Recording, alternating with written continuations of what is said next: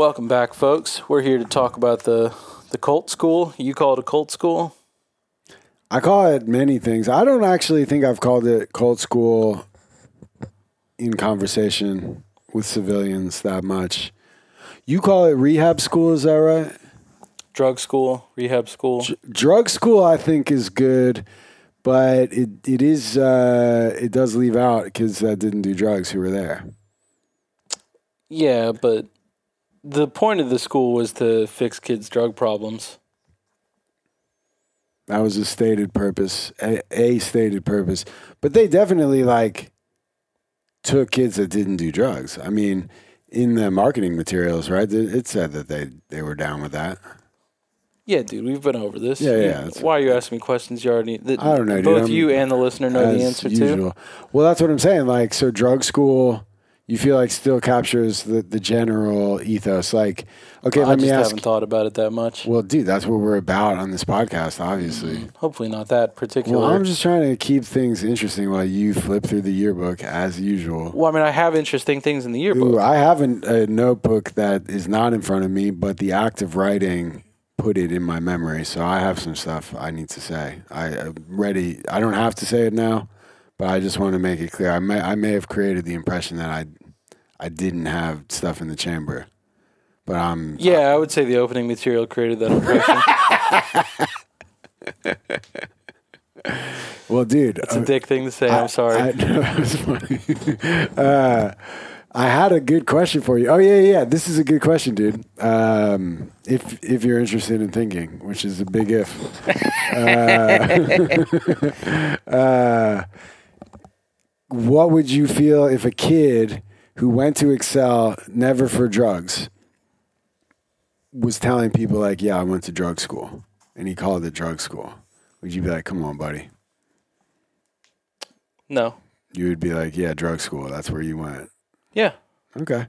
I mean, it is true that they went to a school that the not the plurality, but the majority of the kids were there because the main presenting symptoms, What was the lady yelling about, dude? She was yelling about drugs. drugs a lot. Yeah, yeah, yeah.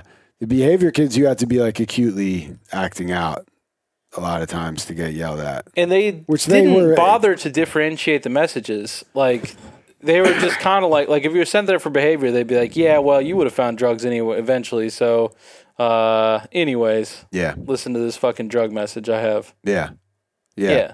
I do think that uh, So whether or not the kid saying it had done drugs didn't really change. Like th- that, that would not change the nature of the school. right That's set drug rehab school, by a lot of other things. a drug rehab cult school. I think is a good kind of you want to hear some senior quotes? Yeah. Wait, wait. Before you do this, I do want to get something out of the way about the yearbook. So I for want to be a doctor. I think I know or I'm not a senior in that yearbook. Correct. Um, I have senior quotes from my class. Oh yeah, Yeah, not not printed out, but Where I are have, they? I have PDFs of them. PDFs of them. Yeah. I told you I uh I spent a morning and I just like moved the dial on the Wayback Machine and captured every I think every page of every iteration of excelacademy.com until it Yeah. left. I mean, you know, the topic initially came up because I told you that I'd done that. I didn't do it that? as much, as exhaustively as you're talking about. Dude, I'm, but I got like 80 PDFs now. It's a lot. I probably got 15. Yeah, well, dude. I got the the ones that I dude. felt like I needed. Yeah, and I think that's something I would say to anyone listening that went to Excel: save your shit. Like, save as much as you can. Write down Yeah, I mean, if it's on the. Wayback Machine, then it's probably like the point of the Wayback Machine is it's the part of the internet that doesn't go away. But got- if you can we- save it, why not? We got that. Well, it's also like how you going to review it, dude. Get get PDFs, organize them. But we had our senior quotes were on the website at one point. Okay. Uh, What was your senior quote? it was either quotes or now that you're asking me it that way, I'm rephrasing. It may have been like goals or something from the class of 2002. Mm-hmm. Uh, like, yes, that is the year you wanna do. graduated. dude, it gets fuzzy, dude. 2000. well, I think I if I had done high school the normal way, I think I would have graduated in 2001. Okay, that's fair. And then I because do- what I was gonna say is like, don't you know your graduating No, year because they up, tell dude. you like seven years in a row you're the class of whatever. Yeah, but no, because But you're uh, saying you didn't yeah, yeah, yeah. graduate that year, so and I was young for my class initially, so it was all kind of fuzzy. Like I was never, I was 20 when I was a freshman in college. Though by that point, it was like people like people would notice. I think like if I felt self conscious telling someone I was 20, being in, in the freshman dorm situation, but it wasn't that weird. Like I remember this one dude once was like, "Hey, are you 20? I heard that you were 20." and I was like, "Yeah, dude, I am. Uh, I didn't go to college right away." And he was just like, "Oh, what did you do?" And this is what I told people. I would just be like, "I uh, I was working construction mostly." like, because I was like putting the floorboards down for like a Whatever, lot of the day. Yeah. And I mean, otherwise, I had to be like, well, I was a residential advisor against my will at uh, what 20 years from now we will tentatively call a drug rehab cold school. Uh, you know, before TC turns that conversation off. But I wonder if it's just every school. Troubled teen industry, I think, is a good nomenclature, dude, for like the the umbrella. Still not like uh, common or anything though. Well, it's enough. I think whenever you say that to most people, that they're like, "What's that now?" Well, now Queen Paris, you can just be like, you know, like Paris Hilton went to, Yeah, and people know.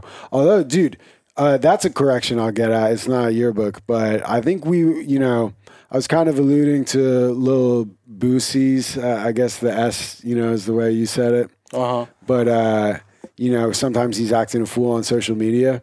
But literally, right after, He got shot here though, right? I think that's right. Yeah, I think he's okay though. I He seems yeah, like he's okay, so. like lifting weights. Dude, well, he got kicked out of Planet Fitness. like, that's what I was saying, dude, because he was saying wild shit. Uh, Sir, you're gonna have to leave this Planet Fitness. yeah, like a Baton Rouge Planet Fitness. that rules. But like right after, just randomly, it's not like I searched Lil Boosie. Mm-hmm. Uh, I think, oh, I think it was like on Instagram. Fo- I follow the hashtag breaking code of silence or whatever. Yeah. And uh, Lil Boosie came up because he did a reaction video to Bhad Bhabie's Kill Dr. Phil. Okay. You know, she hates Dr. Phil. Me too. Uh, yeah, yeah, yeah. So she's been on a tear against Dr. Phil. I'm aware. Uh, and Boosie was like lending his voice to the charge, dude. Good. He had no idea about the troubled teen industry. Dude, Boosie was in jail until he was like 33. I think Boosie was like in like maximum security Louisiana jail. And Bhad Bhabie made him make a post being like, these places are fucked up, dude. I had no idea. Like, fuck Dr. Phil.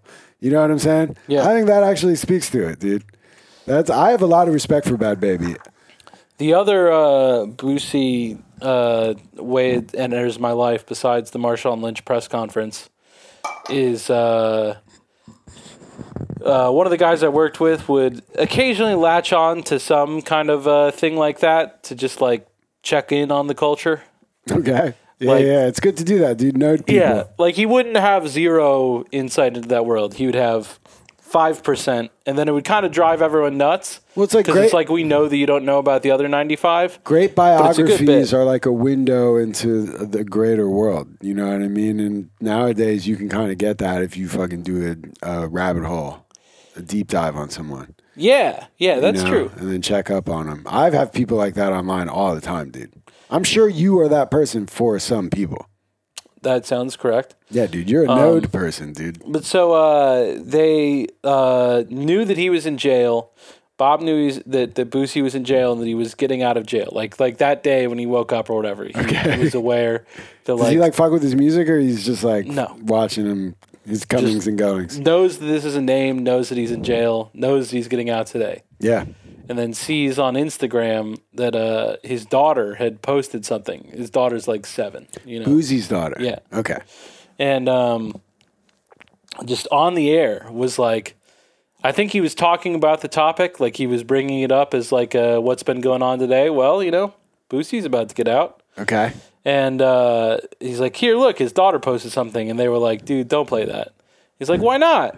and he's like, there's it's Boosie, dude. There's gonna be cursing in it. Like we can't play that. And he's like, it's a fucking eight year old dude. I'm playing it. Yeah, yeah, yeah. First word out of her mouth is the N word. Oh, yeah, yeah. It was great. I was about to say you hate to see it, but it's not for me to tell her not to say Yeah, it. no, it was, I told y'all ends is Okay. uh, what she was just screaming and just like saying it real sing songy, like on on repeat. It was uh, it's That's it's what's a great dude. moment, and I mean, you know, like uh. I'm happy that her dad, because it's I told y'all ends. He's coming home today. He's coming Yeah, dude. home today. Should be fucking exciting. To me, that speaks to the fact that you've dropped like several f bombs. You know, just kind of casually talking about it. You know that that she was just speaking the way she wanted to. I think that speaks to the the immediacy. It's the challenges that uh, like media that has to who reg who makes you so you can't say that stuff. Is that FCC? Yeah. Yeah, we're not regulated by them though. I think it's uh, questionable whether or not anyone really is regulated by the FCC. well, but it does. I mean, go on. Actually, I'm I'm I'm reflexively jumping in, but I want to hear more about this. There was a court case that came down while I was working in radio where the our boss immediately sent us a thing saying, "Hey, so the court case was questioning whether or not the FCC could levy fine, like basically whether or not they could perform their basic duty of this sort of thing, about whether or not they could levy fines uh, related to content and like stuff being, you know, Okay. um, uh, objectionable or whatever. And our boss said, This has nothing to do with you. Like, none of these rulings mean what you think they mean. Uh, you do still have to follow all the rules. Don't push them. Keep on doing everything. And just just because the boss has said it, I know that's not true. Like bosses lie constantly. It's the only way they know how to talk, dude. So like that's all the information I have for you. But like I just knew when the words were out of his mouth that like no, this means the FCC is normal. They can keep doing whatever they can, they can do. And I was like, all right, so everything's different, and the FCC can't do anything. Got it. we should look into this. So I I think you find that court. I I bet I can find the email. I don't delete any of my emails. Well, for sure, a lawyer advised your boss on how to write that email. Yeah, So that means the lawyers and talk- that lawyer worked for the parent company and all them Yeah, the yeah, lawyers yeah. too. So you're getting a kind of a tip of the iceberg. No one in the chain above me is going to shoot me straight. I've been here too Well, it's long not to shooting that. you straight. This is what I would say. That's what the law is. The way those emails flow down and hit the people whom the law affects, that's what the law is. The same way, like the uh, you know Congress makes a law, the Supreme Court interprets it, and a chief of police tells the fucking shift sergeants what to tell the guys going out on patrol. Yeah. That's what the law actually is. Is like what that messaging tells you to do. It's interesting to think how it comes Yeah, so down. I understand where you're cut. Like, It's uh, like telephone, dude. obviously that is true, and that's an interest. Like, it's a an interesting That's to about when about, trying like, to HR understand how it works. shit, but what we're what I'm saying here is that like what I the the thing that I'm positing is that the FCC does not have the ability to find me for indecency. to so, find you personally, or like to find Anyone. anybody. Well, So I- like it, uh, what like what I'm- you're saying I'm is proving in- itself true because in this situation my boss is telling me he doesn't care about whether or not I think that the FCC would would or would not find me that he is going to fire me either way. So like his understanding of the law is much more directly important to my life than what the actual law is. But like the thing that I am positing is that uh, you know and yeah podcasts are not governed by the FCC. I mean fuck the- you, FCC. uh, First Amendment matters too much there. Like the the, No, entire dude, I thing. think podcasting is dangerous, and it should be regulated nah. by the czar of misinformation. And I trust that person to be appointed. I think it'll be good. You convince me of that. I've Okay. abandoned my skepticism. uh, dude, I think uh, the FCC I would like to own my own restaurant. makes sense. I'm doing the senior quotes. I'm with you, dude. But I want to, dude. I want to close the loop on FCC, dude. Okay. No way it is the current law of the land. I don't think. I think we would have heard about it if it literally is the FCC can't find you. Like the FCC is- still purporting to be able to find. I bet. And I bet the decision may be called into question their ability to do it, but didn't directly say they can't ever do it. They just said in this case it's questionable, but maybe we don't need to reach that direct question or something like that. I just know if the guy who told me not to do it tells me not to do something, that means that I can do it and should. Well, it definitely doesn't mean that if it's the context of working for a radio station, because like you said, the guy will just fire you. But I think what he's saying is, Did he though? despite this decision has not changed my calculus, which is I will fire you, and I'm sending this email to remind you that this decision doesn't mean what the the the the hotheads might think it means. You know, that's but that's what I'm talking about. Like it's a behavioral negotiation. Like when the NLRB said employee handbooks could only go a certain way, nobody sent out emails being like, to my knowledge, like being like, none of these decisions change anything. The emails were like, hey, everybody, the NLRB is, as a reminder, it's a Democratic administration now. Their thing is rules, so we're to have to redo everything. Like, and everyone was like, okay. And then, like, it was, to me, that's like, the NLRB had more power to make HR departments do little ticky tack changes. But if the NLRB had been like, and we're fining you if you don't update your handbooks, everyone would have been like, unquestionably, you do not have the authority to do that. It's laughable. The the person at the NLRB that said that would be like kicked out of the office immediately. You know what I'm saying? Like that's a clear cut. This agency can't do it. The FCC historically has been doing it. I'm pretty sure. Like they, I remember they find like Janet Jackson and stuff. I remember hearing about that. Largest fine in FCC history. Yeah, so it's like there's a lot of precedent, and I think there's like you know probably the Federalist Society types of whoever was on the bench writing the decision threw shots or like limited it in some way, but definitely the in-house counsels after talking to their very well-paid outside counsels, all of whom in FCC law are like 25 lawyers in the whole country. Uh, and they're like like they're all in a revolving door at like the same three firms and so it's like all just in agreement that everybody kind of just tells each other like this is how it works it seems like to me like as an outsider I mean, I think what you're saying to some extent is that that's how all law works. Is like you know people's understandings do play a large role. What Yeah, I'm yeah, telling yeah. you is that my understanding is those motherfuckers cannot get me. well dude i think you might be onto more than i'm giving you credit for initially because what i'm saying is like with the eeoc or the nlrb it's like The law is what the law means to you in your heart. Definitely not true with respect to the FCC shit, dude. But it's like also like weren't they like at a they couldn't make decisions for a long time because they couldn't get an appointee. I can't remember. Or did they do net don't know. neutrality? Yeah, I thought it was that there was something with that. Like Obama couldn't get that. his It was in Obama. Yeah, yeah, that's what, what, I'm, saying. talking about. Because the the Republican Well, Congress was, was oh, blocking okay, okay, all okay. of the Obama Yeah, appointees. Yeah. Uh, I want to help other people however I can. I love that. That was my quote was along those lines. Okay. Basically, it's it involves helping other people. I I'm going to put other way. Hallmark out of business with skid mark cards. For real? Someone said that in the yearbook? Let Yeah, me see here. It fucking rocks. What the heck, dude? Is that, It was one Oh of the yearbook gosh. people. that's funny, dude. So that's how they could get it in. that's funny, dude. You knew you knew that must be how it worked. Dude, that's part of the power of the press, dude, is putting in little jokes. When I was in middle school, I was on the news, the school newspaper staff one year, and uh, no one took notes at the school assembly about the songs that the kids sang, and we had to write about like what the third graders sang, and I was just like, just let's make up, you know, what the bands were. So we were like, the kids sang songs from Green Day and Tool, and printed it, dude. It felt so cool.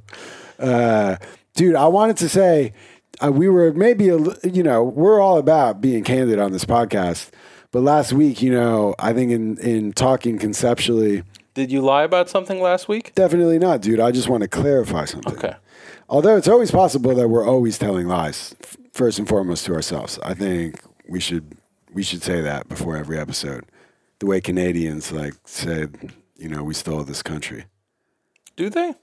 I think that's my impression from online. Is like every Canadian uh, like public event, you know, uh, they start off by being like, "We just want to take a moment to." So are they giving it back? Well, I think it does kind of beg that question, dude. Yeah. I don't know It's what a very, uh, it's the least I could do. Like, yes, it was. yeah, it's like that's not even fundamentally different from what the people who killed the Indians would do. Probably, Yeah. They would probably before they were sitting down Let's in their like, heads. settlement homes, they were like, "Let's just Yeah. remember how fucking sick it is that we took this land." Yeah. like it's like literally the same act, but like you said, it's what's in your heart, I guess. so I think they're being like penitent.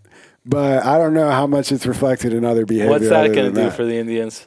I don't know. I'm not Indian, dude. I mean, I kind of I've thought about it, but like, it's better than nothing. Like, I would be like, It's, it's the same. I know, dude. Well, I've been watching all the Sopranos, and they have all these episodes about like how it's Yeah. ludicrous to compare the plight. Like, it's just like they had a hard time. So, Yeah. uh, they, dude, I've talked about how if I like lived in Iraq or whatever, as much as I was ride or die, I was basically whatever the Excel yearbook says. That's how I felt about the Iraq War at the time.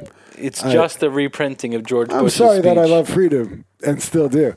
But I definitely feel like if I was living in a place where soldiers from the foreign empire were just running through here, like tonight, they just might run through here and fuck us up. Like that, I would get fucking, I would go nuts, dude. I would go Alex Jones. Uh, I don't know how we got started talking about this. I found out that they have both uh, y, uh, the Village People performances pictures in here. By both, what do you mean? I, I know there are multiple pictures. The YMCA and in the Navy. Oh, that's what's up, dude. Because you can tell by what's written on the asses. Well, I mean, in one of them you're all dressed as sailors, and the other one's only one person's a sailor. Oh, okay. One of the pictures, it actually says in the Navy on someone's, you know, back embroidery. Yeah, Interesting. Okay. yeah, no. Oh, For it's- and then and then over here, you have the Just the YMCA. classic boys, dude. yeah. Uh, these are definitely different people, I think. I mean, probably some changes. So we were all wearing Navy costumes, dude. Dude, I was thinking when I was watching, every time And I the one guy had in on his ass. yeah, yeah, The yeah. The other guy had the, and then you had N A V Y. Was Yeah. six people? Which is interesting. We were just talking about manufacturing memories, and as I was picturing what you were saying before you handed me this, Uh huh. I thought someone had this font all saying in the Navy on basically one guy's fucking butt, dude. But I have I have pictures. Uh, exactly, dude. My photographic brain memory was wrong. Yeah. It like pushed in an image into my head, and I was like, "That's what's on. That's what TC's looking at." I remember. I was for sure positive that's what it was. It's interesting. Yet here we are. Dude, anytime we think something, life life just pops back up. So I want to be clear uh, that uh, I, you know I don't know. I, I guess I can uh, we can explore all the angles of this further once I uh, talk about it. But um, one of the senior quotes is from a girl uh, saying that she wanted to be a news anchor, and um, in fact she became a stripper. Okay, So that's cool. what like just me with that knowledge in my head, like reading the news anchor thing and be like the coworkers also probably wanted to be news anchors, you know? Like I mean, just a bunch of potential news anchors working around here. this is what I would say. First of all, I hope she's listening. Is she still a stripper? Do you know? I have not uh, seen her on social media in quite some time. Okay. Well, I would say, you know, do what you got to do. I mean, I would say I've met news anchors and I've met strippers, and I know which group I think is cooler. Yeah, definitely, dude. Well, I don't want to disrespect any news anchors that may be listening. I do. but I knew girls at Trinity who became news anchors, and bet. like several of them, like not like big time ones, but like South like Dakota. Yeah, exactly. Like lo- their local place. I think s- one girl was in Corpus. One girl was in some place in Oklahoma or the Panhandle. Or I bet it'd be something. tight to be news anchor in Corpus. That one actually. See, I that's why I'm being a little bit measured. I don't want to shit on her. She's like, eh, you know. That'd be a good time. So I knew her because we took an ethics class together. Uh huh. and we worked on a group project together. Uh-huh. And I will say, I'm not weeping for the lost potential, knowing that she's a news anchor in Corpus. like, I don't think either of us were like Doesn't the feel like premier a ethicists. compliment. Yeah, uh, no, know, dude. I'm the master of that. I'm realizing that on this podcast. Uh-huh. A lot of it didn't feel like a compliment. uh, no, she's cool, man. I mean, that's what I'm saying. She's like a, a nice lady. Uh, Yeah, no, and the the the lady, the woman I- who she's uh, not the same as a stripper. I was about to be like, it's the same energy, but it's not the same energy. You know, but what I'm saying is strippers are fucking cool, dude. Like, I, I That's mean, also what I'm saying. Actually, what I'm going to say is, dude, I've spent some time in some strip clubs, dude, and there's t- sometimes where it's like, uh, you know how in Atlanta, uh, the show, like they go to the strip club and the girl is like, "Give me some money. This girl's new. I feel so bad for her. Like I want to go give her some money." And like she walks away, and the guy's like, "Damn, that's her whole hustle is like looking new. Like she's been here five years or like whatever." Yeah. So you never fully know, which I think is part of the mystique of you know the strip club. But but like, who cares? well, I care, dude. I mean, I'm just saying. No, but like, she liked that experience. Like, why? You, like, it's not like she stripper? didn't have it. No, the woman giving her the money because she like. People enjoy feeling like they're a good person who watches out for other people. Yeah, and this girl's she getting paid, and Extended that feeling to her. Really, the only person whose actions I'm here to criticize is the guy that uh, ran his mouth about this uh, thing she's running. I mean, it was an interesting moment in the show. But Yeah, yeah, yeah. No, I'm not saying there's anything wrong with that scenario. That's what I'm saying. So I don't want to like be. I always feel like I'm worried about being like a early 2010s Drake vibe when talking about strippers by being like, deep down, I know they're good girls. you know what I mean? Like, I don't want to be like that, but I also like don't want to be like fully like every woman should aspire to be a sex worker, and you know what I mean? Like, I think it's like obviously we're a very pro sex worker podcast. And Yeah, no, I. I, I think that uh, you know, I hope she had a great time uh, on that, and I think that the, this uh, lady is is a, a really cool lady who you know That's what I'm saying. Even if you didn't become a news anchor, like was a nice person who you know if you liked being a stripper, sick. If being a stripper is like you didn't want to be one, I'm sorry. Like you know that Yeah, like meme yeah. where it's like not reading all that, but I I'm sorry that happened or I'm happy for you. Like, That's kind of how I feel when I find someone Yeah. who's a stripper. I'm like, that's awesome, or I'm I'm sorry. yeah, you know yeah, what yeah. I mean? Like it's just like well, however you feel about it. I'm trying to be supportive. Dude. Yeah. like Yeah, Yeah, no, I do not want to automatically assume that like, oh, I'm sorry that ha-, you know, like yeah, that's exactly. That's kind of insulting. but like you know, obviously for some people it's not their first choice. Uh, Definitely, and people leave it for reasons too. Yeah, yeah, yeah. Uh, so that's what I'm saying. Like, but I don't want to be like, you know, like. But I mean, you know, I I'd like to think that it's some people's first choice. I don't know. yeah, You but then you're like, situation. why? you know, why is that? Because it's uh, an odd. It's a choice that is at odds in our society, which I think like brings up the tension of like. With any kind of sexual or I mean, like, it's performing, boundary dude. Like, conduct. why would it be your first choice? Like, there's people that like uh, their big thing is like community theater, and like they just go Dude, from place agree, to place. dude. Dude, And like that, when no one, no one says that they should be fucking did I tell you about the last time I was in about it. the last time I was in the strip club before COVID? No. uh, I was in New Orleans and uh, I went during the day to scope it out for a potential bachelor party nighttime activity, dude, and to negotiate a deal if possible. I was just scouting. yeah, dude. Which is I was- such a I was weird. there dude, the strippers responded like to that energy, dude, because it was like daytime shift.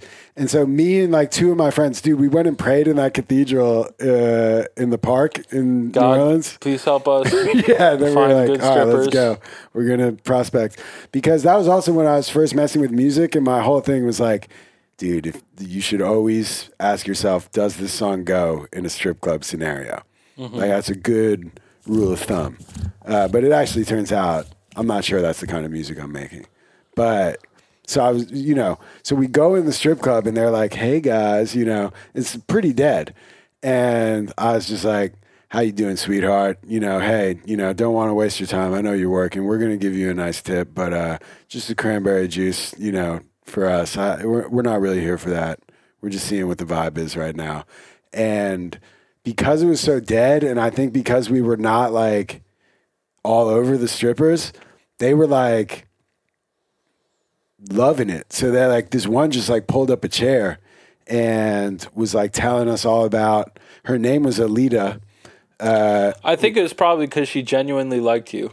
I think no, exactly, dude. That's what I'm saying, dude.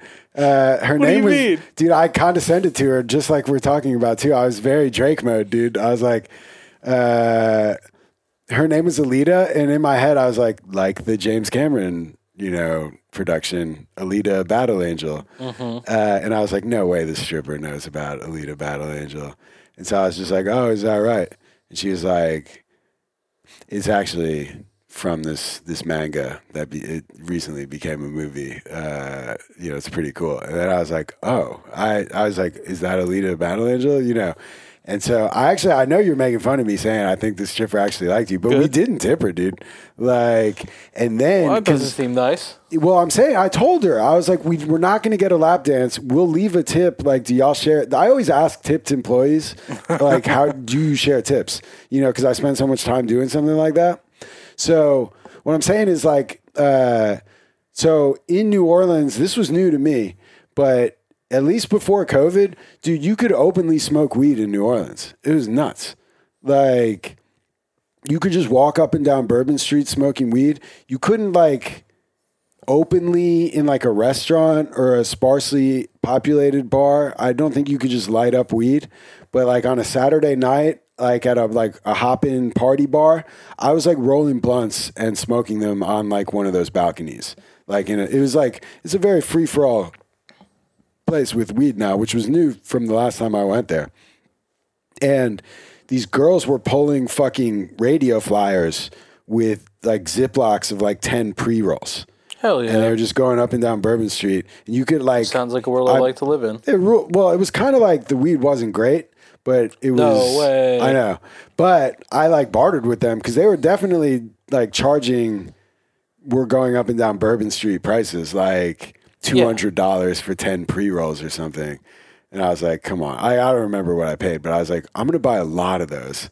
But you're gonna have to come way down because I got a house of 25 dudes. Because like we just ripped through an ounce like the first night. Like, uh, so anyway, we were smoking weed outside the Like strip. you want to bet whether or not the uh, weed store that's on the Vegas Strip is a good one? It's got to be bad, right? It's terrible. I didn't even know there was a store on the Vegas Strip. I Is mean, it's like, you know like the new? north part. I was, it was always like, an it's Uber always a question to from me whether at what point Las Vegas Boulevard ceases to be the Strip. Like it's not walkable if you're staying on the strip, right? Yeah, kind of. I mean, if you're like at one Maybe of the was just there. northernmost It was properties, like a hot. It was a hot time of the year too. The Yeah. last time I had tried to do it. Uh, oh, dude, I just want to. Uh, by the Walgreens where I saw a homeless man peeing out in public. I think I that is the one I went to. dude. like it was by Walgreens. Although, like, dude, every corner it seems like in Las Vegas has a Walgreens. It's probably true of every city, but for some Yeah. reason, I I have a lot of reason. To, I end up in Walgreens a lot in Vegas. I think just that lifestyle. I mean, they got that big one. The one on the strip Yeah, by the Palazzo. I'm thinking of. I think it's Planet Hollywood. It's in Planet Hollywood. Like it's a storefront, Yeah, yeah, yeah. like on the strip, but I think that the casino that surrounds it is. In fact, I am now sure. What else is by it? Uh, I mean, it's across the street from Cosmo. It's like that the skywalk to Cosmo. Okay. This skywalk's in the second I think story. there's the probably Walgreens multiple the huge. Walgreens on this. On I this would think strip. so, Yeah, yeah. yeah, yeah. Because I was like, I'm thinking of a pretty, like the biggest one I've ever fucking seen, dude. It's like two stories. I don't know that it's that big. Yeah, one I'm the one I'm of. thinking of is huge. It might be a CVS. Like it's though. prominent. This Yeah, isn't important. yeah, I agree, dude. Um, but dude, dude, I'm mostly I- out of quotes Dude, I I'm wanna trying read. I wish I to, had dude. I another want one. to close the loop on the fucking stripper thing. So we were smoking weed outside the club. There's like a back porch, and she came out on her cigarette break, and in that time, a group of fucking uh, like a woman's club. You know, like the Freemasons. Mm-hmm. They weren't that, but they were like a woman's club from Oklahoma, dude. They I all found out about same the. Freemasons at Excel and was like low key obsessed. Like, what Oh, do really? they know? Interesting. Uh, and then uh, I met a guy who was one, and like, it's kind of lame. yeah, like I was like, they Yeah. let you in. Yeah, yeah, like yeah. I don't know, he's fine. I, I mean, no offense to him, but it, whenever I thought secret society, he's not who I popped into my head. Definitely, dude. I fully agree. Dude, when I was a kid, this is Excel related too, oddly, and, and Mason related. There was a kid in my neighborhood who uh, was a couple years below me. He was the most talented child actor, like in in the, the neighborhood, like in, Okay. eh, of the whole school and everything. He like got the leads in all the school plays as like being in the youngest grade. Uh, but he ended up he should have gone to Excel, dude. He ended up like going to jail for armed robbery. Oh, Uh, like I think when we were in our late teens, um, or maybe I was in my twenties. He was in his late te- late teens. Um, but uh, so he lived on my block, and uh, he had like a bunch of older brothers, and I guess they all went to college or something. I don't know. Maybe he he like was lonely. I don't know. He started like hanging out with my friends when I got sent to Excel. I think because he started high school during that time, and so I guess he would see them at the same parties. And he told all of my friends because none of my friends like uh, by the time I was in high school, I wasn't like close close friends with anybody who lived on my block. okay. Like there was one guy I would see at the same parties, but we weren't like tight tight like that. So it was like mildly believable to them when this kid was was telling them. So he was telling them the whole time I was at Excel, he was lying to them and telling them that he and I were writing letters to each other. Dude, that rules. Isn't that the weirdest thing you've ever heard? yeah. I've never spoken to this kid since I went to Excel. yeah. Like I just got back and my friends were like, "Were you fucking sending letters to this kid and not me?" Like, what? I was like, "No. I wasn't allowed to send letters to anybody, dude." Like they're like, "I see I didn't think so, but I wasn't sure." I mean, he did say it over and over. yeah, That's crazy. like I know you guys like because I he was like my first friend when I moved to Cranbury. Uh, that was actually he and his older brothers taught me about Hot 97 because I was like a kid who only listened to oldies because that's what my parents listened Uh-huh. to. And we, I went to their house after school and I like wanted to watch Mork and Mindy at Nick at Nite and like listen to the oldie station. And they were like, And they were willing to be friends with you. dude, they fucking schooled me so fast. It was a one day schooling. They were like, they called me the word we're not allowed to call each other anymore. Uh-huh. And they were like, just shut, shut up, dude. like, Yeah. this is Saved by the Bell. And the Chronic just came out, dude. We're listening to Hot 97. like, you know, it was sick, dude. I like became cool that day. Uh, so yeah, my, no, I think there was a kid. He certainly didn't tell people that uh, I was writing him letters or anything, but just was kind of like, you know, it'd be like, uh, you know, it's just crazy to think that I was the last one to see him. that's funny. I wonder what role I must have played. That's funny, dude. Oh man, it's funny how like teenagers' minds. I guess my mind still does that, dude. Like everything. I'm like, Yeah. how's this about me? So, are you in any contact with anyone that you knew from New Jersey now? Yeah, uh, I'm Instagram connected with a couple guys. Okay. Uh, so we've hit, you know, Are we've they still in New Jersey? yeah, yeah, yeah. They're still in Cranbury, Okay. uh, or one of them. I think he's now he spent some time not in Cranbury, but he's there now. Like he's got a fucking kid and shit. okay. Uh, so you know, we've exchanged DMs. Uh, it was funny actually. The last time I saw him, he picked me up. I think from the train station after I had spent a night out in New York City with kids from Excel. And I reeked of alcohol and cigarettes. yeah. Yeah. Uh, and I remember because I was going back, I think, to my parents' house. And I. Uh, Who was there? Will you just name all their names? No. We break it now. Oh, No, okay. definitely not. Uh, but I was like, I remember taking my shirt off in his car and being like, "Let's let me roll the window up and just kind of like put, put this in the, the you know the crack Mm-hmm. to air it out because it was like that was right when you stopped being allowed to smoke cigarettes inside in New York City. Mm-hmm. But it was like some of the kids were testing that rule, dude. Yeah. Because it was like you could still you got told no like ten times before they would kick you out because it was that new. Okay. Uh, so that was pretty tight. Um, yeah, it was fun. But anyway, so in the DM, he was like, "Well, this is kind of weird, but the last time I saw you, you were like taking your shirt off in my car for some reason, and uh, you know, I think we were supposed to get together a couple of days after that. Haven't heard from you, so this this feels about right. Like, how you been? like, you know, yeah. I was like, "Yeah, what's up, man? like, how, how you doing?" That's cool. Uh, so yeah, so I'm going slow. The thing is, like when I go up there, I'm always at my parents' house, and it's like there's no quicker route to making them anxious than to be like, I'm gonna go see the people I used to hang out with. Uh, like they think that they're going to be a bad influence. I don't think they're like literally thinking they're gonna be a bad influence. Do they know you're 40? yeah, I know, right? Uh, well, I haven't done this in like, like I said, like probably 2005.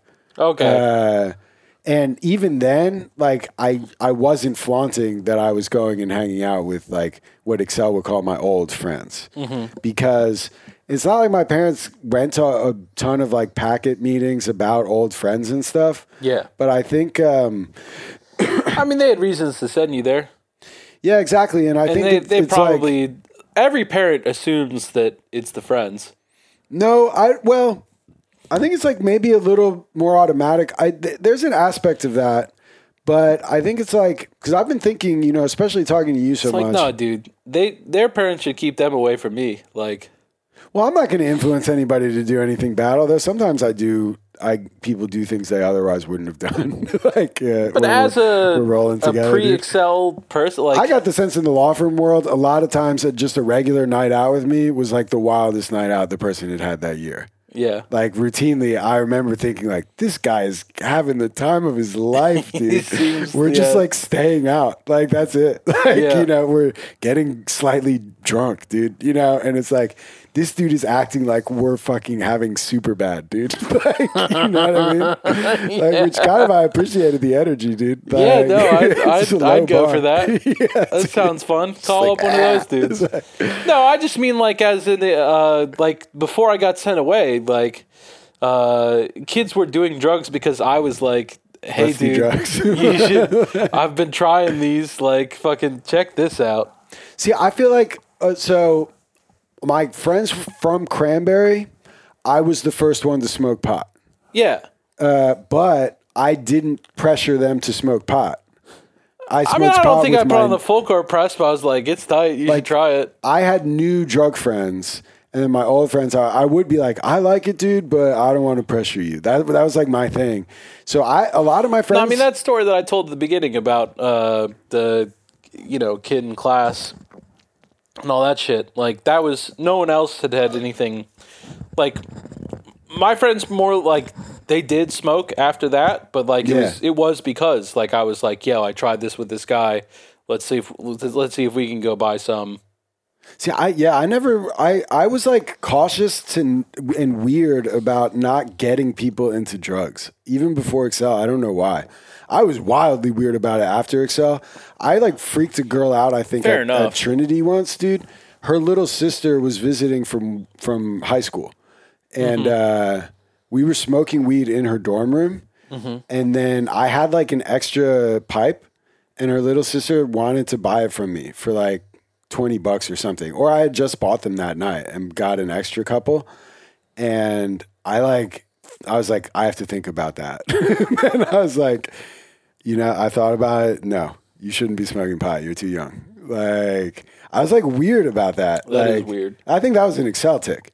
Uh, Yeah. because that was post Excel. Yeah. But uh, I didn't like. So I like my Cranbury friends are not like I did all kinds of drugs with them friends, but it was like we were wild boys together. Uh, and then my impression is when I left, they went insane. Not because, but just like I left, and then as they got older and more into the scene, like I remember coming back and just it, it hit me. I was like, you guys were way wilder than I ever got. But I behave. I was a behavior kid. I think where like drugs seemed like the big problem, but the the deeper issue was like wiring Yeah. uh, and like managing that. But uh, I remember like one of my close friends was like, he's probably he. So let's talk about listening. that. Uh, Finish the story, Yeah, yeah, but let's talk about that. Well, yeah, yeah, sure. But uh, he was just like, well, dude, when I fucking saw so and so smoking crack out of a light bulb, that's when I was like, I got to make some changes. I got a kid on the way.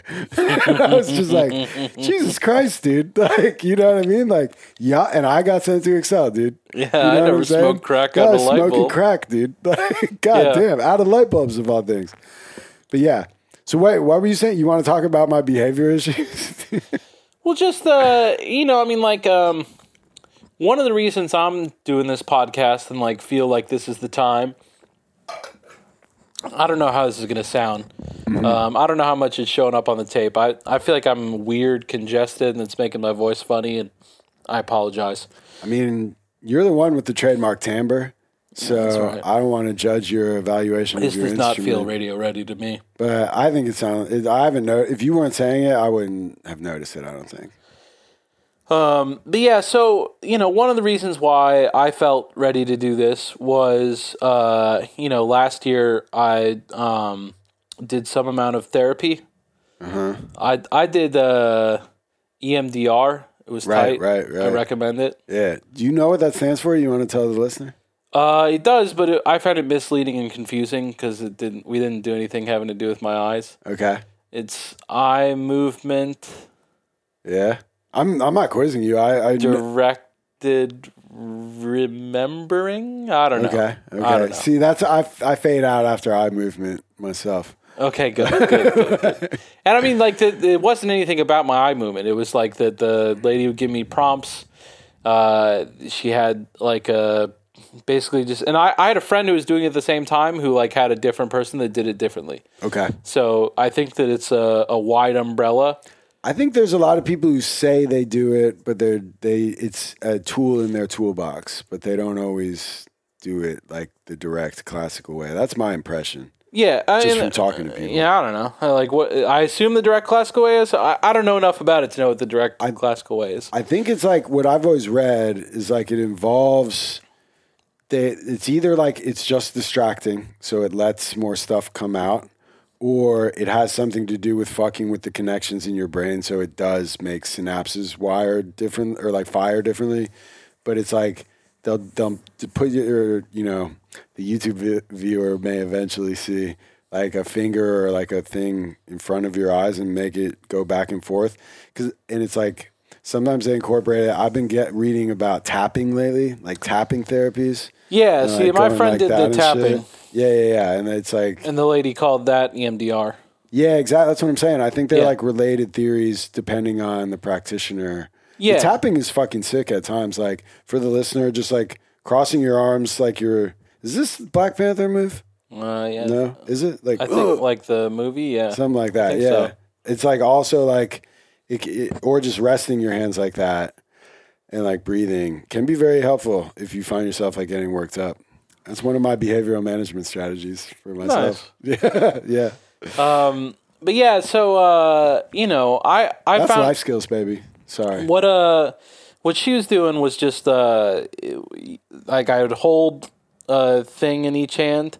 It was basically just like Okay. piece of plastic with a motor in it, and like one would vibrate and the other would vibrate. Like it's funny, like if forth. Scientologists did, did that, we would make fun of them. But it's like whatever works, dude. If it gets you talking about your stuff and helps you, Yeah, and I, I don't, you know, I mean, like, I've- I I've would, I would assume they're getting at as much as Scientology is. Like, I, I don't think that Scientologists are getting at nothing. I don't, I don't think that Xenu yeah, yeah, is. Yeah, uh, yeah, yeah, is real, But uh, I think that they must have techniques that uh, stimulate certain responses from people. Like, I think the master gets at that so well. And I think that's kind of what I'm getting at with Excel. I think part of its its tragedy was despite all of the fucking fucked up shit, there was a time when they were doing more good than they were. I'm not saying more good than bad, but the amount of good reduced, in my opinion, and that is a shame. Because I think they got at some stuff at times. Like the Jesus prayer is good at times to know. The Serenity prayer is good to know.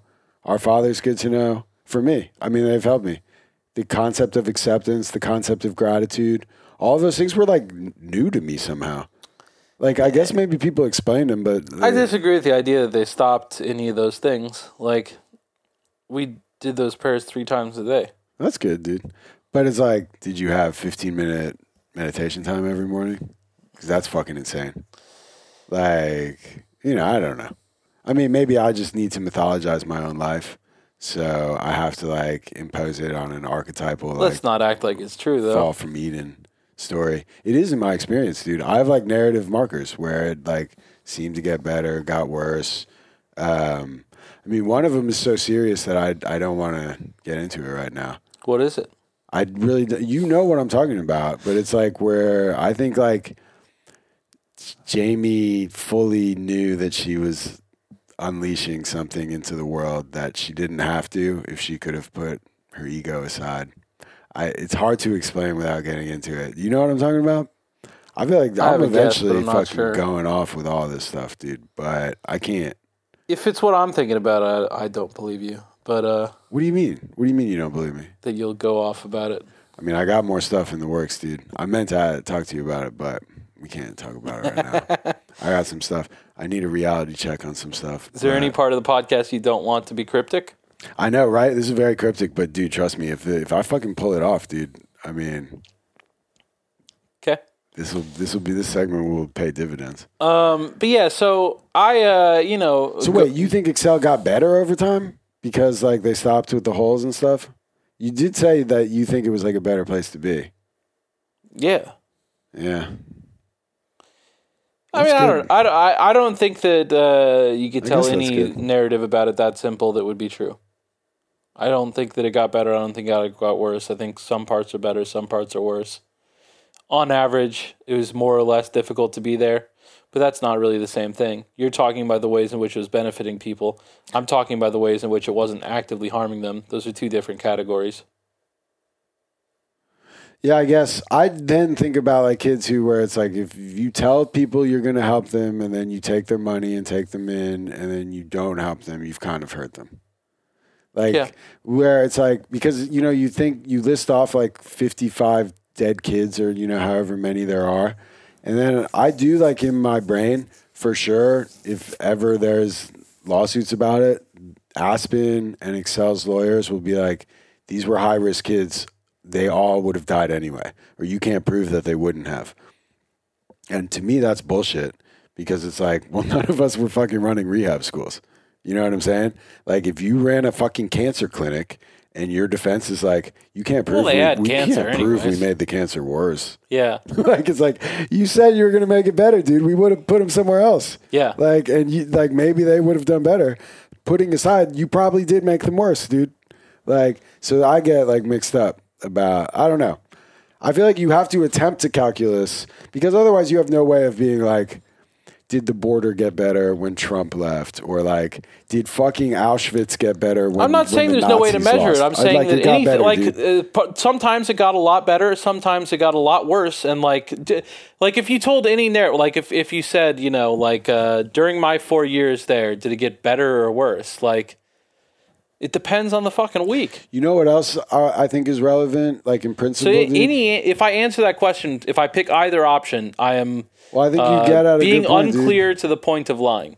Well, I think you get at a good point, dude, because it was always like rooted in darkness or like in, I mean, I know you didn't want to get theological this episode, but there's like, there was evil afoot because it's like, Jamie, I think evil is another way of saying like you're disconnected from your higher self, which is another way of saying you're disconnected from God. And they were like purporting to make kids better, but they were working out their own issues and lying to themselves. Like, and kids were getting hurt behind that. And I think there's something to be said, dude. There's, there's a really good short story. I recommend it to you and everybody. It's by Ursula Le Guin. It's very short. And it's called "The Ones Who Who Walk Away from Omelas."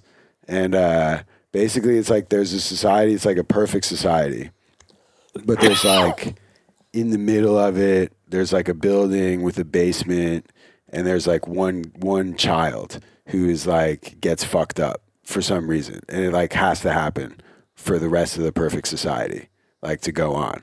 And it's like the people, the ones who walk away, are the people like eventually they're just like, I can't fucking live here. Like I don't want to be a part of it. And I feel like I feel that with Excel.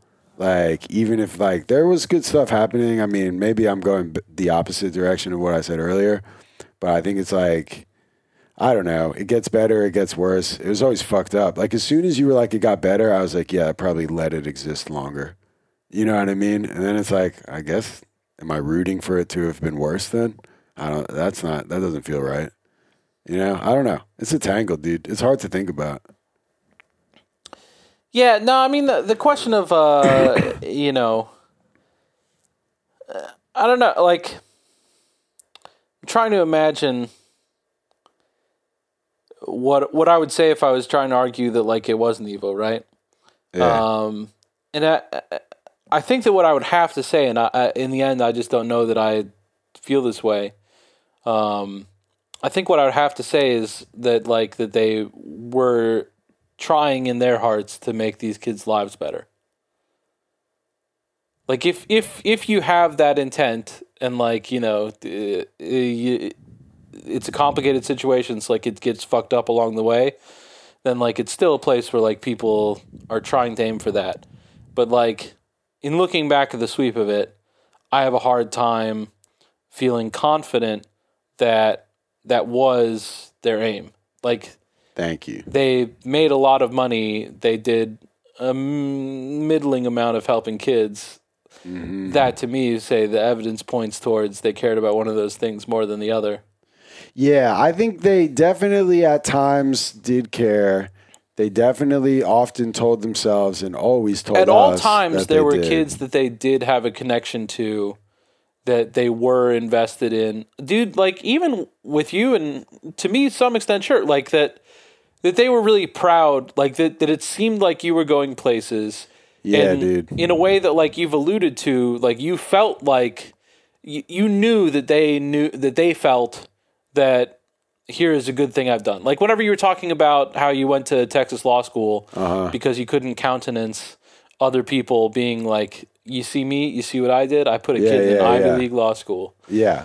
Like- Which Texas is a good law school, better than Ivy League anyway. In That's that's But nodding yeah, at yeah, the yeah, idea Yeah. of like that you that you know. Yeah, I just don't want to shit on my alma mater that directly, but yeah, I think I'm. Yeah, but I did say what you said, and I still do believe it. You're you're making, dude. That shit fucked me up, man. It was such a. You know what it was? Was like. But uh, Go ahead. I, I know the negative parts of it, but like the positive parts, like another yeah, way of yeah. looking at it, the way that they're looking at it is like that, you know, they're proud like they they they know that like you you showed up with your parents being like he doesn't know how to do anything and now here you are in this prestigious law school like Yeah. and what happened in between those things I worked really hard True. you know like yeah. I I worked to change Alex's heart Yeah. and like part of that's fucked off, up. dude. And the the way that we present it on this podcast universally is we're looking at the fucked up part of it because it does it is I, fucked up. I also it's not really true. Like I don't credit much. I learn. I give them credit where I can because I Yeah, have dude, so I grew from the ages of 14 to 18. You're blown away by that, really? Yeah. Like, do you know anyone that doesn't change between 14 and 18? f- Yeah. Like Yeah. yeah. No, I'm with you. But like I'm just saying Yeah, I could have just been at a chill school where just like things were chill. there is another way of looking at than than what we presented. Yeah, And like sure. I ultimately course, don't agree yeah. with it, and so that's why it's you know we're 20 episodes in before we're presenting it. But like the way that they would look at it was it, I'm just saying so like the question of are they sitting around trying to help kids? Uh, if you are trying to mount like a, a yes on that, it's things like they did feel a connection to kids like you and me. That they they felt like we were doing better. They felt like that surely some of the work that they put in must have done that. And like they did have an emotional thing about that. It's not like they were just showing up to cash checks. They did a lot of cashing checks and i think that that ultimately uh, was what was driving things. Um, but like i don't know. I'm sure that they did in like as they were uh, participating in this self-aggrandizing myth that they were fixing kids like i don't think that that's an accurate understanding but i do think it's the understanding that they had and i think that that feeling meant a lot to them and that they were pursuing it and that a way of looking at that and characterizing that is you know like waking up in the morning trying to help kids. Yeah, dude, I think you've made a pretty good case of uh, the most sympathetic way of attempting to describe the most self flattering way the people who ran Excel could have thought. Like at the heights of self flattery, I think you've got what they were probably thinking and feeling. and that's not really how i feel is the truth you know Yeah, and I think you also made those that aren't views clear. i share You you made that clear, Yeah. but I will always step aside if you want to make it clear. I just feel like most of the time, like I think that you, like you being a lawyer, me being someone who is in debate, Uh-huh. um, are very conversant in like presenting arguments that you yourself do not feel. Yeah, I think yeah, that yeah, ninety percent of the you did a good job of population. Never does that, and I so agree. anytime they hear someone saying words, that they think that that person must feel those things. Yes. And so anytime I'm doing that, I try to speak to that ninety percent by constantly repeating, "These are not the things that I actually think. I'm Ah, just yeah, laying out yeah. an argument." I don't think it ever hurts to remind anybody of that. Yeah. Uh, but I do think it was clear to me that you were laying out a worldview that you did not necessarily endorse at every turn. yeah. Uh, but I would agree with you, but I would I would complicate it, dude. I have a model, uh, a mental model, or like a interpersonal relational model that I think is accurate here.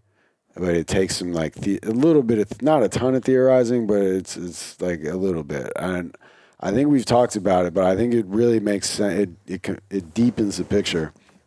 Like, have we talked about like the narcissistic family structure, like with the golden child, the black sheep? That's the- exactly what I want to talk about. Okay. Yeah. well, then I won't yeah. get in the way, dude. I'll jump in. I mean, because Okay, I mean, we're two seconds yeah, from yeah, that. Yeah, That- yeah, yeah. And I, I, I didn't mean to say that in like, a, how come you won't No, clear no, the way no, no. I me? was really, just- I was talk about that a lot, uh, but I don't always know, like, if I'm repeating myself or not. So, I, uh, Well, dude, I mean, dude, I, I think that's where I'm going, but I'm like, very comfortable jumping in, as you know. Okay. So, you know, um, well, I was just gonna. The, the thing I was saying um, is that you know I went to this therapist.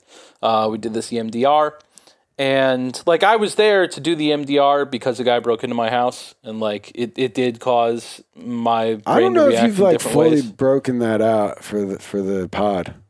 I mean, I it's, know what it's come up talking on the podcast. I know before. it has come up. I've told the basic details. All the Okay, rest of them are okay, like available in okay. other podcasts. All right, we dude. got more important things to talk about. The TC completists, you know, know it for sure. Yeah. Dude, Um, oh, real quick, dude, I've been laughing my fucking ass off as people I know are listening to the pod. Mm-hmm. I've they've been like, "Who the fuck is this TC guy?" I'm sure. Yeah, yeah. Pretty funny, dude. So Yeah. they don't know it, uh, Yeah. but I guess they'll just have to figure.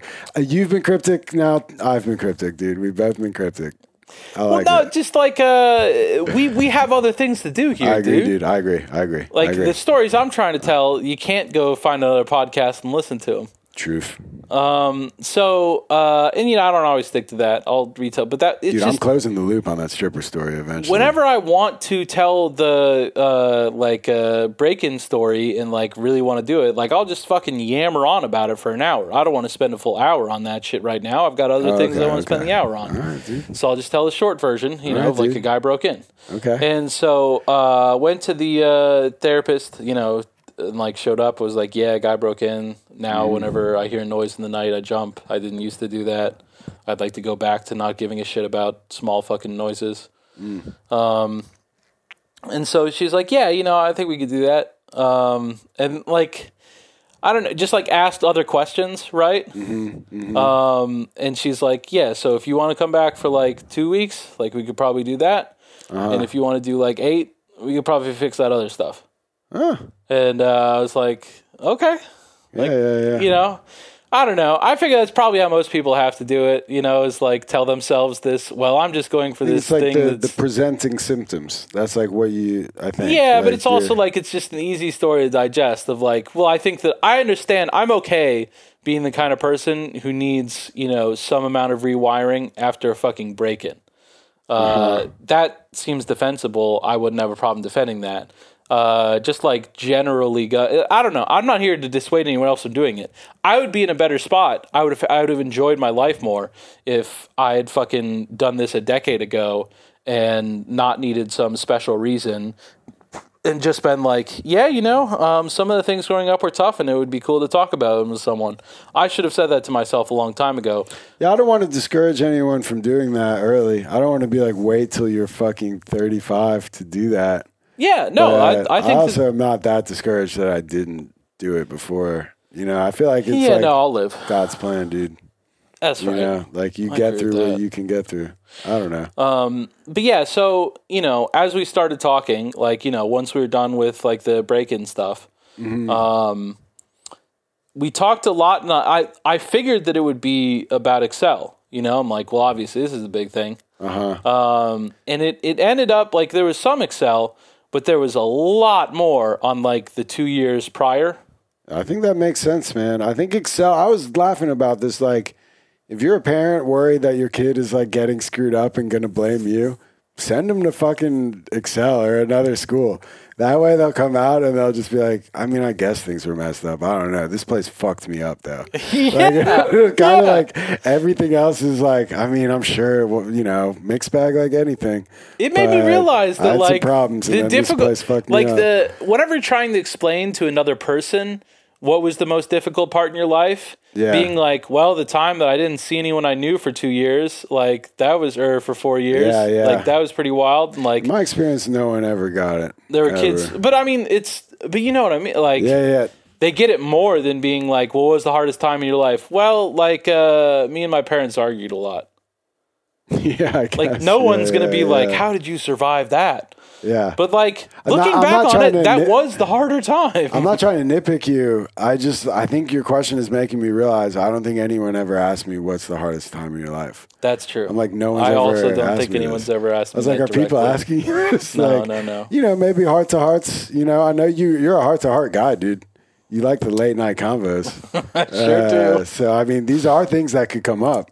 But I was like, I was about to feel bad for myself. Like, no one's ever fucking asked me what the hardest thing I've No, ever I, done I, is. I don't. Like, I think this is an imagined conversation. what is the hardest thing you've ever done, TC? Besides I mean, getting I- through I- this story. I think it. I I don't think it was fourteen to eighteen. I think it was twelve to fourteen. Like that was more. Like I don't know. I certainly felt more depressed during that time. Yeah, Um, yeah. And uh, you know, so I don't know. I like we talked about the week leading up to Excel and everything, but that all that therapy stuff that was uh really great. Like as far as like I I understand it in a much more like complex, nuanced way now, and I that's very satisfying to me. Yeah, yeah. That it helps, feeling? dude. It helps to look at stuff like that. But it really kind of started uh like from the first lunch that we had. Our lunch? Yeah, like you started kind of talking, like you were like Oh, really? giving like short gesturing at like, well, you understand that uh, in the family there's a person who's designated to absorb the tension of that family, Yeah, well, and I was like, no, I don't know what any of that means. I haven't spent a second thinking about funny, it. man. Tell me more. Yeah, but yeah. yeah. so so I that's that's what I wanted to get to. I just wanted like yeah, yeah, yeah. You it's have good thoughts on this. first start thinking about it, dude. Yeah, I, it's the same. it's extremely liberating. yeah, yeah. That's what I'm saying. Like learning. Because I'd really internalized that all of that was just me being intrinsically bad. Yeah, yeah, yeah. Definitely. And learning that there might have been other factors is a great relief. It, it's awesome, dude. It really helps, and it, it's like a, a springboard to me to being like, there's more to learn. Like whatever story I told myself was in many ways a story other people told me. You know that maybe they didn't even get. You know, It was one of um, the most true things in my life, though. You know, like it, Yeah, it's a story dude. that's been repeated over and over and over yeah, and over yeah, and over. Yeah. No, so okay, And like that one doesn't even turn out to be true.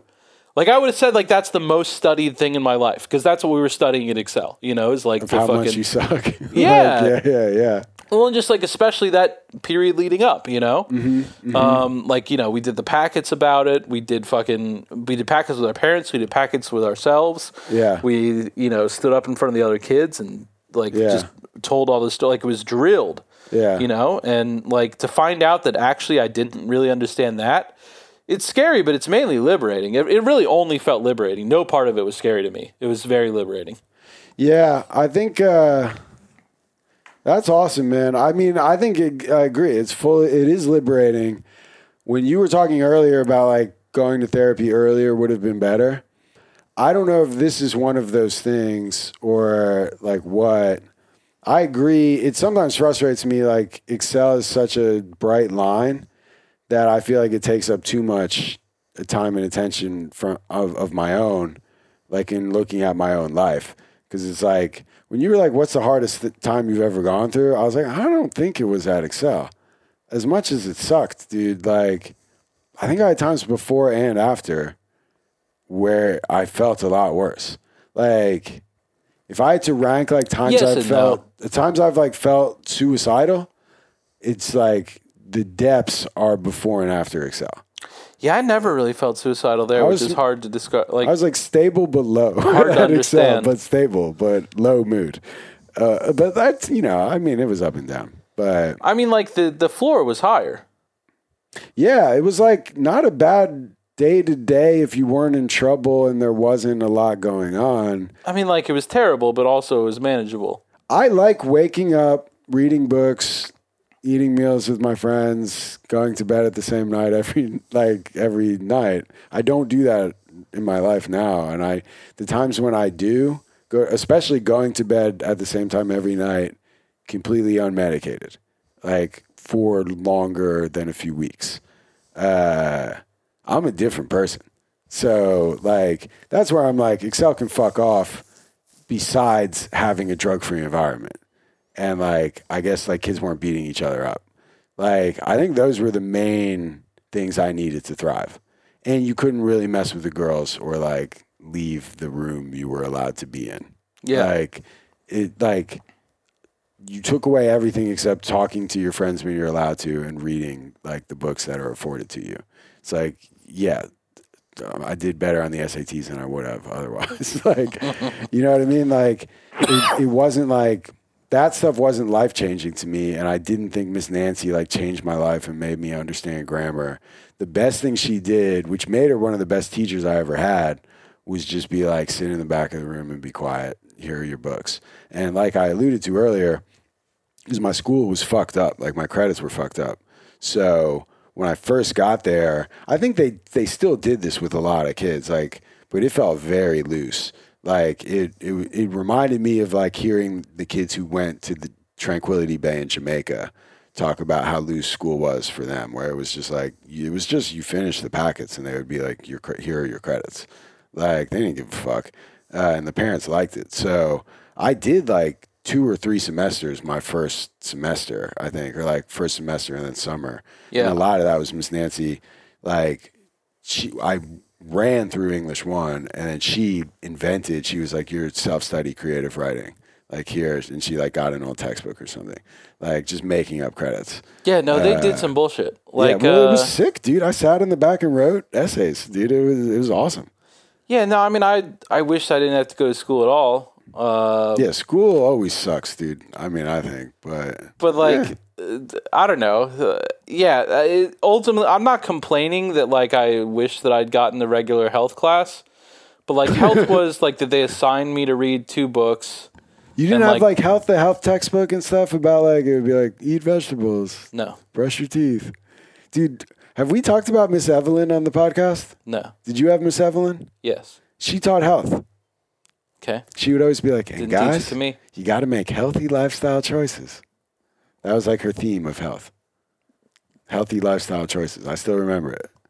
Oh, yeah, it's the most empty slogan I've ever heard in my life. Like, yeah. like I'll make a smoothie and like Miss Evelyn and her like Excel polo will like pop up in my head and be like, "That's a healthy little lifestyle strange. choice, dude." Like, like thanks, yeah. Uh, Yeah. Anyway, dude. I mean, I feel like I distracted you from the larger point, but I don't think we explained to the listener the the structure. But the point you made, like in a lot of families, there is tension, and a lot of times, like the black sheep or like the kid who acts out gets, you know, no one is like. There's no naming ceremony. It's not Harry Potter. It's not a like sorting ceremony where it's like, and you were the bad kid and you were the good kid, but it's like kids sort into these roles or like parents unconsciously sort them based on their own prior experiences. Like it's like very little of this is deliberately deliberate wrongdoing. I think is important to say. Uh, that also goes for like what's often called the golden child, which is very few of the kids that excel. Uh, that's often the siblings of kids that excel who overachieved and in many ways were like the opposite of the acting out kid. Um, and that's what I was saying. It fucked me up for whatever reason. I was clearly the acting out, you know, kid in my family, and I feel like, like you were saying, you and me, and you know, certain other kids who, for whatever reason, got slotted into a position to over overachieve, especially academically, which usually correlated with all other status and responsibilities at Excel. It was like taking a black sheep fucking trouble the troubled one and then being like you're the the golden child overachiever now and you're expected to support the hopes and dreams of this dysfunctional family which is the excel family and so i felt frustrated I like, mean, I wouldn't have wanted to do anything else. dude i had a lot of issues where i was like often during life skills like i think i've mentioned this where i w- it's not like i wanted heart to hearts with jamie but i was like man these kids have a lot of problems. Like i do too. Like i sure wish like somebody would help me with them. Like i guess i'll keep taking the sats like, you know what i'm saying? Like it's like and it, it like i'm still here i'm alive. Like things have turned out better for me than they definitely could have. So i don't mean to complain too much but i do think it's kind of the same principle of like you're taking 50 g's a month or however 50 g's a month that's insane. 5 g's a month right? 50 g's a year Yeah, uh, something like that That's what I And- recall it being. like by the time you got there, we haven't even talked about like the the middle child often in these structures is like or the quiet one or whoever the peacemaker is like the one who just kind of chills out and no one pays attention to. They're often called like the lost children too. Occasionally, I think you would see that at Excel, like a floundering kid. Often the parents were older and they had a way older siblings, and then like one younger kid who was kind of lost. That kind of reminds me of that. But th- I think at Excel, you had like an elite, not elite, but like a small group of overachievers, a small group of kids who Jamie just beat the shit out of, like day in and day out, that were kind of like the dark, you know, they, they took all the darkness of the school. Uh, and then there was a big chunk of middle children who were just being warehoused for fucking 50 G's a year. And it's like, as long as you went to school and didn't act up too much, you know, you got shirted or jumpsuited, you know, once a semester or whatever. And, you know, that was really it. And it was like, Yeah, and I would think most people were in all three of those groups at different times. Yeah, I mean, again, I, I, I might just be from the era of like the scapegoat Excel kids. I don't want to ever say I was in their category because it's disrespectful to them. I mean, these kids got wailed on. Yeah. Like, so, like, I know you've you've alluded to your times as low man on the totem pole. I mean, it's just those first two weeks. you. Yeah, yeah, yeah. That was it. You weren't like uh, Jamie. Did I mean she probably did during those first two weeks? I mean, she was fucking as with me as much as anyone during those first two weeks, but like it wasn't that, you know. Yeah, yeah, it yeah. Stopped after two weeks. It There were kids where, like, when you were talking about like she tried to help people or did help people. I think there were times. This is what I I didn't get into it then, but I think there were times when she kind of lost the thread completely, and it was just about I need to control this kid. I need to fucking oh, like just completely break this kid down. She, she was in the fully in the tunnel. There was no like I need to help this kid. It was like this kid is willful and I will win, and I will win by destroying you know this kid's psyche. Yeah, I mean, you know, you do have to acknowledge, or I, you know, maybe you don't. Uh, if you asked her at the time, she, you would be like, "Well, why do you have to win?" She'd be like, "So Oh, I sure, can sure, save sure. him." I'm sure. Yeah, yeah, Yeah. for- uh, definitely. Um, but I think until you asked her that, it was not going in the mental. Whereas in the, I think you're like, right. The yeah, way no, I, I think what was going on is that yeah, yeah, but I think she had what a you big said, ego. She wasn't going to have a challenge. there were days when she was like, I can't another day to fucking save the kids, man. You know, Yeah. and I think in a lot of ways the golden children had were leaned on to support that. yeah, To be like, you know, you are going to college, right? You know, stand up and tell these educational consultants about that or like whatever. I fucking still like I feel myself dissociating almost like I like have to like c- close my heart away to like engage in that because I knew that meant they're getting more money and more kids are g- probably going to come here. It's Yeah. like that's just that sucks to know, but at the same time, like you said, it's like, so what am I going to tank the SATs? Am I going to like fucking throw my oatmeal at Jamie so I get in trouble? Like, you know what I mean? Uh, yeah. Let's not. just choose the easy life. yeah, I mean, Can have more fun this way. within Excel, the easy life, I suppose. Yeah, it Yeah. was definitely the path of least resistance for me. yeah, uh, I'm glad that it coincided with a cushy life. You know, yeah, I don't know another way I would have done it. Yeah. But I just you know, um, it's like I I always people would ask me about. This is one where they really certainly people have asked me like, do you think you should have been sent there? Mm-hmm. Like, what should they have done? And I've I've given the answer on this podcast. I think an intervention was required. I think it should have been more like thirty days. You think progress? They should have applied like progressive options rather than going to DefCon Excel. Who even knows if it's uh, progressive options? Maybe the first one works. Well, I think that's the notion behind like all progressive disciplinary or whatever options is like only as far as it needs to go. Yeah. Yeah, yeah. So Yeah, yeah, yeah. immediately jumping to four years, it's uh, not really following that principle at all. Yeah, dude, and that's where I think I don't think my parents and I'd be interested if because you said earlier where it's like the parents think the school is awesome too. I don't think my parents were like day in and day out. This kid's life is changing. I think they were like, it was not obvious that this kid was gonna get even a GED, and now he's getting straight A's and like uh, apparently sitting still long enough to take the SATs. You know, which is a victory. And then like the rest of the stuff was gravy. Uh, and so I think there was an element of like their plan sending me there was the 18 months. It did seem like that because they were like, could be 12, but it, they were like managing my expectations. No way. They, I don't think that the whole plan the whole time was like, we're to ride it out for three years. But I think like halfway through, That last year was so crazy. Oh yeah, yeah, yeah. But I think the real battle was halfway through when Yeah. uh, they basically like Excel. I think was like, don't. I I was imagining it earlier, like what Sally said, because I think she was in some of the meetings.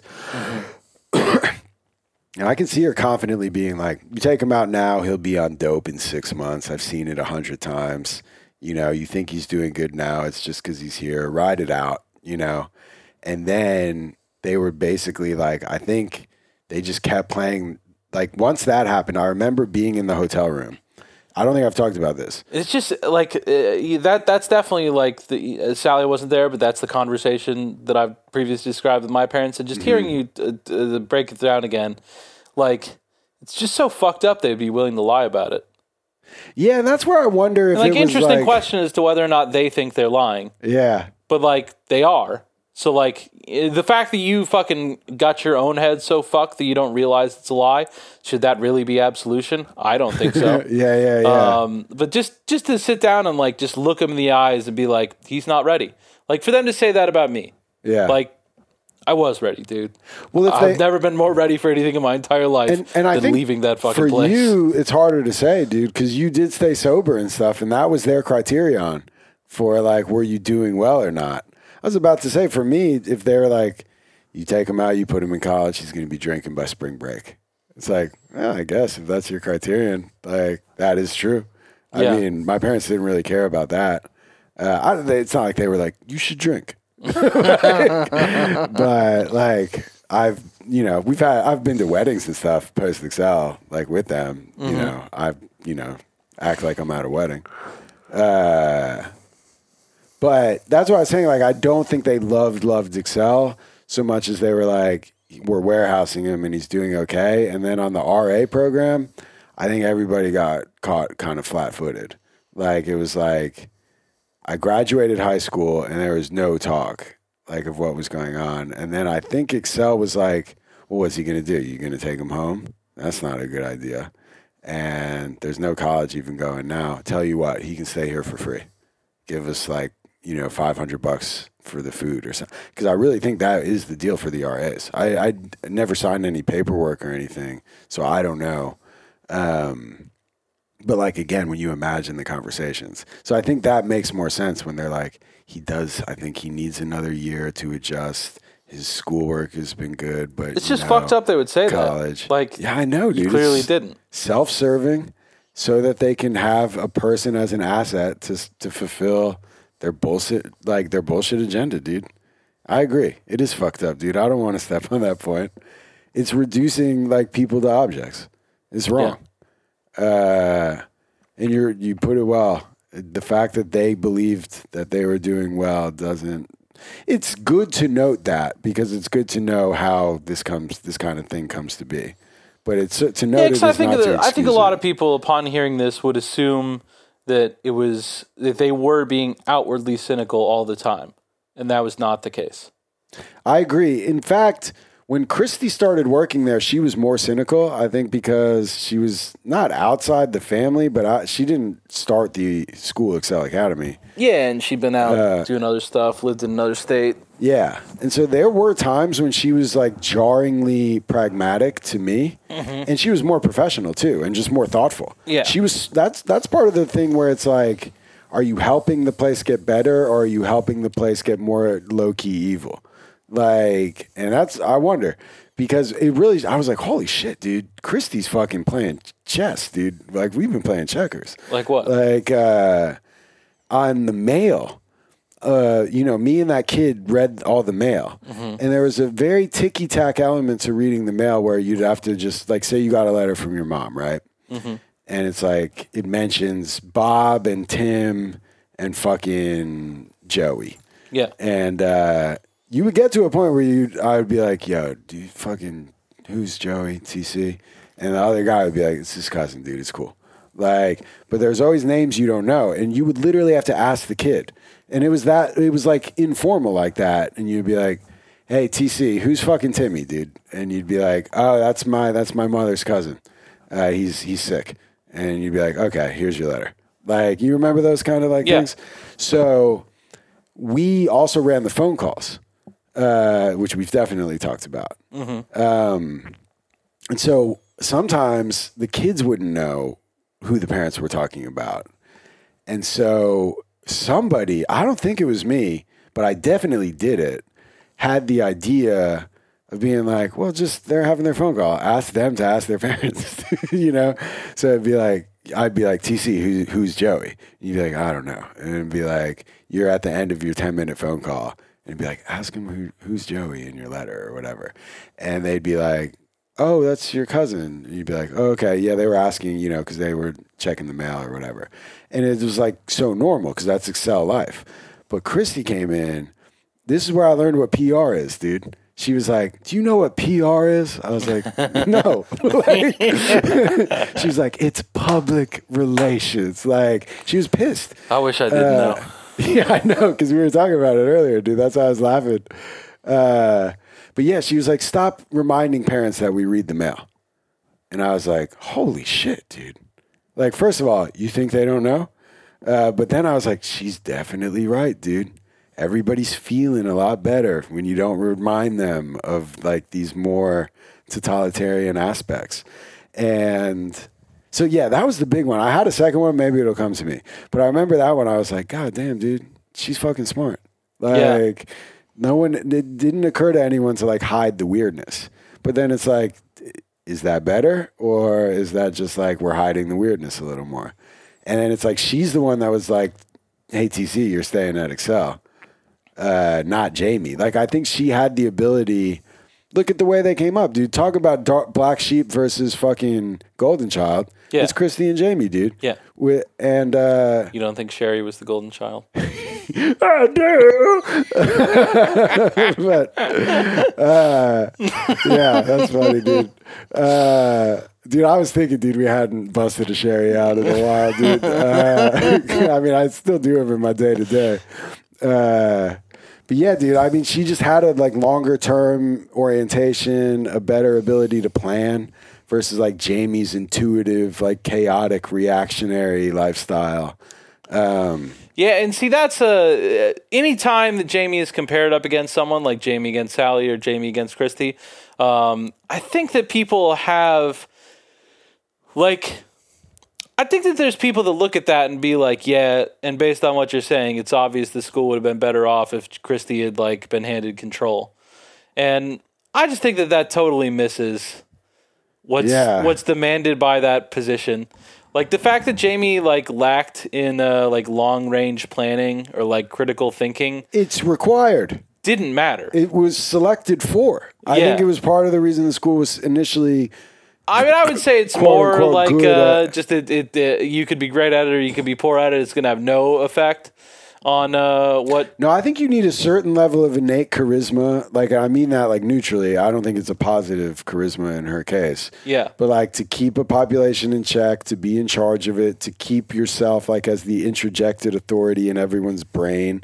Like think about some of the people. I mean, when I sometimes when I see like what Aspen did to the school afterwards, like you could be the greatest planner on earth, and if you don't have that ability to like have the other predators view you as the apex predator, Yeah, then yeah, like yeah. you got nothing. yeah, And yeah. so she there there was one thing that she needed for the job. She had Yeah. it more than everyone else, She and so had she was the right one for the job. yeah, definitely. Like in the job that shouldn't exist in any kind of just world. Right.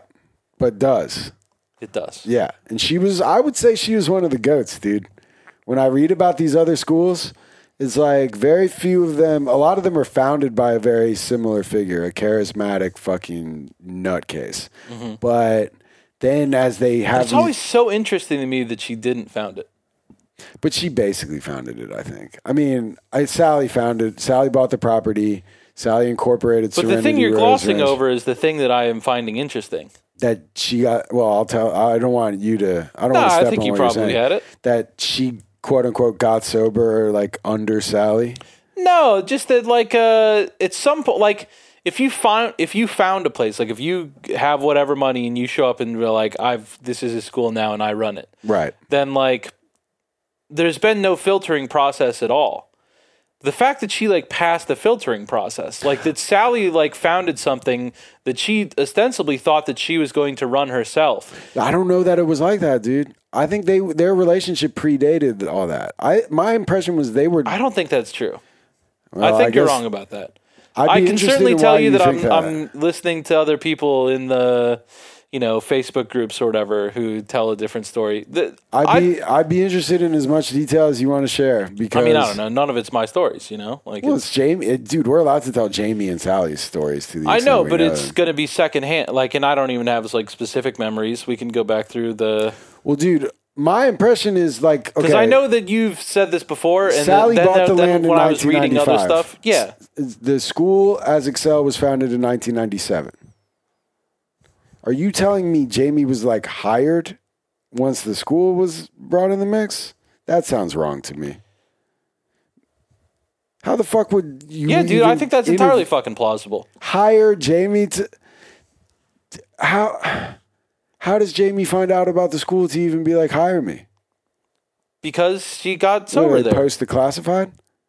So so they oh so she got sober there, stayed on his staff, and then like took it over. yeah, Yeah, okay, that makes sense to me. that's insane. That's like David Miscavige. Yeah, Yeah, which is like something that people have made a million documentaries about because it's Dude, insane. Jamie kind of fucked her way to the top, dude. You know, yeah. not to be demeaning about no, it. I if that's like that's in the the Ken letter. Like, uh, yeah, but you don't think I never thought about it that way. Like you know, you know the Lana Del Rey song. it's definitely not the first time I've thought about it that way. It's pretty obvious. It's weird to think of Jamie like using her sexuality to advance her position in life versus advancing her position in life to satisfy her weird twisted sexuality, which Yeah. is the version I'm familiar with. Yeah, Uh, but to think that she like allured her, like made herself alluring to Sally. I mean, in- that's in- probably you know. Well, Sally was clearly into her. Dude. In They their own were ways. in a romantic relationship together. It seems I understand that. like that's an opinion, but I'm willing to state it. It's it seems I'm like not it's a well disagreeing grounded with one. it. Yeah, yeah, yeah. That's what I'm saying. It is weird to think about. Like, so you think Jamie came in sober and just fucking twinkled her eyes enough that Sally was like, "You are my lover, and you will run my school." Uh, I That's think that the way sick, that you're dude. describing that, I think that you know that has no basis in Well, I'm- reality. I'm, compressing. like that's just not how they work. Like that you, you're. so, do you think she You're, came you're in using single? such a shorthand. You're being so casual about it that, like, dude. you're. Uh, well, tell me what part you disagree with, besides saying other stuff happened that I didn't mention that neither of us know about. I disagree with the entire fucking thing. so, you like, think she came in single? Yes or no? When Yes. she came in to get sober Yes. to the rehab that Sally was running. Yes. So that means she came in sometime between 1995 and 1997. Sounds right. So that means when I came in in 1999, you think Jamie had maximum four years sober? I mean, she might have been. So, no, I don't know. My impression was she had significantly longer than four years. She was acting like it. I'm not saying she was telling the truth, Okay. but she was acting like she had been in, in- out of the mix since the 80s. Like I always viewed late 80s as kind of the like Jamie's leaving the drug world, early 90s maybe. I don't know exactly why I got that, but You're uh like making me defend those parts when that like isn't what we were talking about. Well, I'm trying to figure out what we're talking about then because, like, so I'm trying to figure out I mean, if you're you saying figure out what the I'm talking about? fine. Just tell me, dude. Listening to me. I did, and I have questions about whether or not I've understood you, which remain unanswered. I'll give you another try. No, you didn't. Ahead, Since dude. I started disputing, you have not given me two seconds. I'm trying to figure out what I'm- exactly. what you're I'm saying dude. is Go that whenever ahead. you're like Jamie twinkled her eye, Yeah, no, dude. she That's of course a shorthand didn't. for the fucking seduction process, dude. but like that, it's it's it's a sloppy shorthand that is not properly uh, like uh, capturing the dynamic between these two Sally people. picked her out and was like, "That one's mine"? I, you know, if anything, it sounds more plausible. It was. Portrait of a Lady on Fire. They just fell in love. But I just think that, like- no power dynamic. They were equals. I mean, the fact that you're like referring back to like anything, uh, you know, You're the one that invented. Like, uh, uh, all right, dude. Tell me what's what what you want to tell me. that they obviously they operate differently than any two other people that I've met that I can recall in my life. Maybe this I don't know the- any the- other relationships that are like that that I would say are like In what way? That's I guess what I need. in the way that I they relate to each Jamie other. and one Sally. Obviously. Yeah. That's a given, dude. Yeah, So but I, I- mean that's not true of everyone else you know. Well, There's plenty of people you met where you're like, oh, it's another one of these fucking types, and those two people I've that. met that are like, I know for me, I definitely not the same person, but I've been like, this person has very Jamie qualities in my life. It's been helpful. And I bet that most of them, like, I don't know, I, I don't know. I've met women up to and including like, uh, well, I'm not, you know, Their uh, sexuality was obviously unique, in what way? like in that it would not be recognizable to other people as romantic. It was not recognizable to me as romantic as a teenager while I was there. I, I fully that what you just said is consistent with my experience. So to be like, you know, she twinkled her eye at her, like uh, they just don't operate on that wavelength. Like they're just their their whole they fucking clearly shit's saw different. each other in a way differently from the way, and that's probably true of any. But they're so different from me and the other people I know and understand in that respect that like I don't even really think that I could register an opinion about it. Uh, Well, that's the difference between you and me, dude. I see these these bizarre, maybe not bizarre, examples of humanity flourishing or not flourishing. And I'm like, that relationship doesn't compute. I will think about it for the rest of my life. like, I will, my brain will try to make sense of it. I'm honestly, dude. I don't even want to get like vulgar about it, but I do wonder, like, how did that work? Did they even things like did they sleep in the same bed every night? I wonder, dude. And that's stuff that I don't know. It's just uh, idle speculation. And maybe it's like if it was See, I mean, certainly the room was big enough; it could have fit two beds. But I, I thought, I thought I heard from kids who were in like their house before. I mean, you would have. Been. I was one of them. Yeah, Yeah, yeah. But I never saw there, right? a bed. So this is my recollection. So in the house before the big mansion, because I in the big mansion house, there was a big house, a big room, wasn't it? Like Yeah. you kind of go in it and you're like, I did the math. All right, this is Jamie and Sally's shared bedroom. That's what I'm saying. Everyone knew that in the big house. Yeah. Yeah. yeah. I wasn't there when y'all figured that out, I think. Yeah.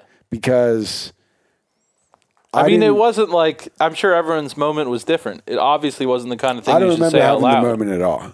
Like I don't remember it at all. Like it'd be the kind of thing where like new kids would show up and you'd explain to them like, you know, okay, well, what did what, what did this building used to be? right. Right. And then they'd be like, so, and we'd be like, shut the fuck up, don't say that.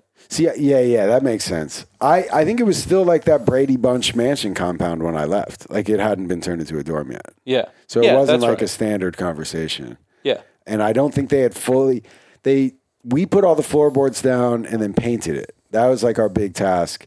They moved in and I remember being back up there when people lived in that house, but it was a fucking madhouse, dude. There was like multiple staff members lived there at the time, mm-hmm. like cousins, fucking, you know, there were 35 people in that house. So I had no idea. I couldn't do the mental math to be like Jamie and Sally say they're one bedroom for them. You know what I mean? Like the way you figured it out. Because I remember like reading early. This is like pre MySpace, maybe like blog comments or some somebody being like Jamie and Sally were in a romantic relationship, and it was a true light bulb moment for me. So it was after you Oh yeah, left the school. it was yeah. post Excel. Well, I don't know. That illustrates anything I'm talking about as well as anything else. I that's what I'm trying to say, dude. It didn't register, but I couple questions arise from that observation. Number one, did it register with with all parents, some parents, or no parents? I think it's some. I think it's a minority. I do too. And then I wonder. So I don't think my parents like to this day. you know those ladies like uh, who didn't know Liberace was gay. Yeah. I kind of feel like them, dude. Don't you? Like, doesn't it seem so obvious now? I feel like I'm one of those ladies that is like, I wish my husband were more like Liberace. Like, you know what I mean? I would I would feel differently about it if it hadn't been so universal. the the Like, I was around- failure to apprehend had not Yeah. been so universal. Yeah, yeah. I don't feel bad. I just think it's funny. uh, it is odd that no one apprehended though, and it does seem so obvious now. And that's what I wonder about. And that's another thing I fucking wonder about. I mean, I think that's a testament to the uniqueness of like their. I don't think it's that shit. unique, dude. I'm gonna break it down what I think was going on in, with me. Okay. not with you. Uh, so when I was in their house, I remember it was a two story house that was the bulk of the action was happening on the first story. You know those kinds of houses where it's like the second story is just kids' bedrooms, basically. So there was like uh, a wing. There's like a kitchen and then like some bedrooms above that or a garage. And then there was like a, a fairly big living room and that was like almost an open concept to like a breakfast uh, dining area that was not a dining room that then opened up to a backyard that had a pool and like a pretty nice backyard. It was a nice house. It was big. Um, and at the time, it was Jamie, Sally, Linda all lived together. Did they ever live on the lake? Yes, Okay. definitely. After they got that Aspen money, they all bought places on the lake. Uh, That's tight. They should have. yeah, but now they should be common vacation spots for all Excel alumni. I would like that. I, I was thinking about on the last episode, maybe I sounded like a bitch where I was like, we should get money because we went through something bad. You know, a lot of people went through something bad. And it's like, if you're not suffering, what's your claim on the money? Just that you suffered before. There are people in America who suffered worse than kids at Excel who need money a lot more. But here's my response to this imagined person in my head making this point. The people at Excel still live in their fucking lake houses or you know someplace they live because they sold their lake houses and made a lot of money so yes there are be- there are people more deserving of you know retribution and compensation in the world than excel alumni i fully admit that but on the scale we deserve the lake houses more than the current inhabitants you know what i'm saying I do. so i don't feel bad about anybody who you know tries to get something out of this Yeah. even if i'm not leading the charge Yeah. I just that is that occurred to me after listening to the last one. Anyway, I do feel like uh, long story short, they don't present as like, dude, Ellen had just come out or whatever. You know what I mean? It's like, It's not like same sex couples were in everyone's mindset, you know, the way they necessarily are now. I bet that when they like started out though, that it was like a don't tell anyone about this or else we might get this shit beat out of us. Yeah, I think so. Um, There's probably people in Montgomery that would beat the shit out of you about it now. I mean, maybe given the chance, I don't want to be a Pollyanna and say those people don't exist in the world, but I also suspect there are pretty openly gay people in Montgomery County. If they exist in the world, they probably exist in Montgomery County. yeah. It Well, I- seems like a place that would be more than likely to harbor them. I definitely remember like uh, when they adopted the kids. They there was like again, this is more of a vibe that I'm recalling, but it was like yeah, we kind of had to you know, come on, we had to you know figure out how we were going to pull this one off. Yeah. But we did, and you know that's good. That's basically like I remember that being kind of the vibe, like because without getting into other kids' issues, like there were parents who were same sex couples, and I remember them being like, "Yo, how do you fucking adopt kids?" Uh, which is an honest question in fucking 1999 in Texas or 2000, Yeah. you know. But that's what I'm getting at. I just don't off think alarm bells though, doesn't it? they didn't present as like overtly sexual people. Honestly, Sally was just like They didn't present as sexual at all. Well, actually, Jamie kind of creeped me out sexually in ways that are mm. like hard to explain, but definitely not in the like I'm attracted to Sally way. Like I'm in a loving romantic relationship with Sally. There were times when they were like affectionately kidding each other when I saw them at their house. Where looking back, I'm like, that's like you know an old couple, kind of like you know it was like a pleasant vibe. I would have kind of Um, liked to have seen that. Yeah, well, dude, that's when I first found out about the. That was Jamie good naturedly being like, "Oh, Sally, you love cults." Uh, like it was a moment like that. Uh, Yeah, just the way that that came up before. I don't know. I I think you do it a lot of uh, treating guesses as facts. what do you mean? No, well, There's fr- a million different things that Jamie could have meant. Like we know about Synanon, so we assume that it was something obviously, like dude, you Synanon. don't, dude. Do you know about Bayesian reasoning, dude? Yeah. You fucking apply it, dude. That's all I'm gonna say, dude. You just all you you're just like, well, you can't fucking prove. It's like I'm not, dude. Just probability fucking stack it, dude. Just probability stack it. No, there's a lot of other things that could have been going on there. Lay it on me, dude. She could have just thought that like certain AA groups are like cults. It could have been something in Ohio. Like, is it impossible for you to imagine that like uh, there's things going on in Ohio that were weird that we never heard about? I think it's fucking guaranteed. Right, but what I'm never clear on is do you think Sally learned these techniques from somebody? Is this like a spontaneous evolution of tactics that are identical up to and including the exact terminology used? And she just spontaneously found these out? Like, No. where's your explanation for how all of those things become part of Excel? Is it just they randomly learned about them from Family Foundation School? How did they know the Family Foundation School? How did they have a relationship where they went up there and stayed I mean, there that one's easy. That's not easy to me. I don't know how they knew them. Like, you know, industry groups. Like, if you're aware that, like, they're- the industry wasn't like that, dude. It was like this was a personal relationship. you don't know that. I You have do. no idea what it was Yes, like to I do, run a dude. fucking school Well, like I that. fucking know the- what it was like to be at Excel when the people from Family Foundation School came down and visited and explained their close personal relationship to Sally and Jamie. I do know what it was like to listen What to did them they say talk was about their that. close personal relationship? They fucking described it as a close personal relationship that went back a lot further than 1990 fucking five. That's what I'm saying. Like, I, I maybe they were all lying and they didn't quote me dates, but I don't think they're lying. that's what I'm saying. I'm interested. I'm asking questions. like this industry started popping in the late 90s and i think sally was like oh shit i gotta pay a fucking mortgage that's on a bunch of credit cards and getting adult sober isn't doing it whereas i can just get these kids in here that's where i think like the the switch happened and like maybe jamie like knew about it then but they were like they you have to get into the industry first and that means you have to be exposed to the industry like it wasn't like you couldn't Google like small business ideas. You know what I mean? You had to fucking have this idea. And that's where I'm like, where do you think she got it from? If it's trace it far back as far back as you want, you got you get to 1970s Ohio, and that is like exactly when Synanon is spreading across the country. I have no question in my mind that uh, she was the idea that ended up in her head started in Charles Dederich's. I have agreed about that the entire way. It's just like how dirty that chain is and like how disconnected and like like does Sally know what Synanon is? Definitely now, I think, yeah. Probably. Unless she's just completely put her head in the sand. But when she was doing like in 1995, did she know what the word Synanon was? Had she heard that word before?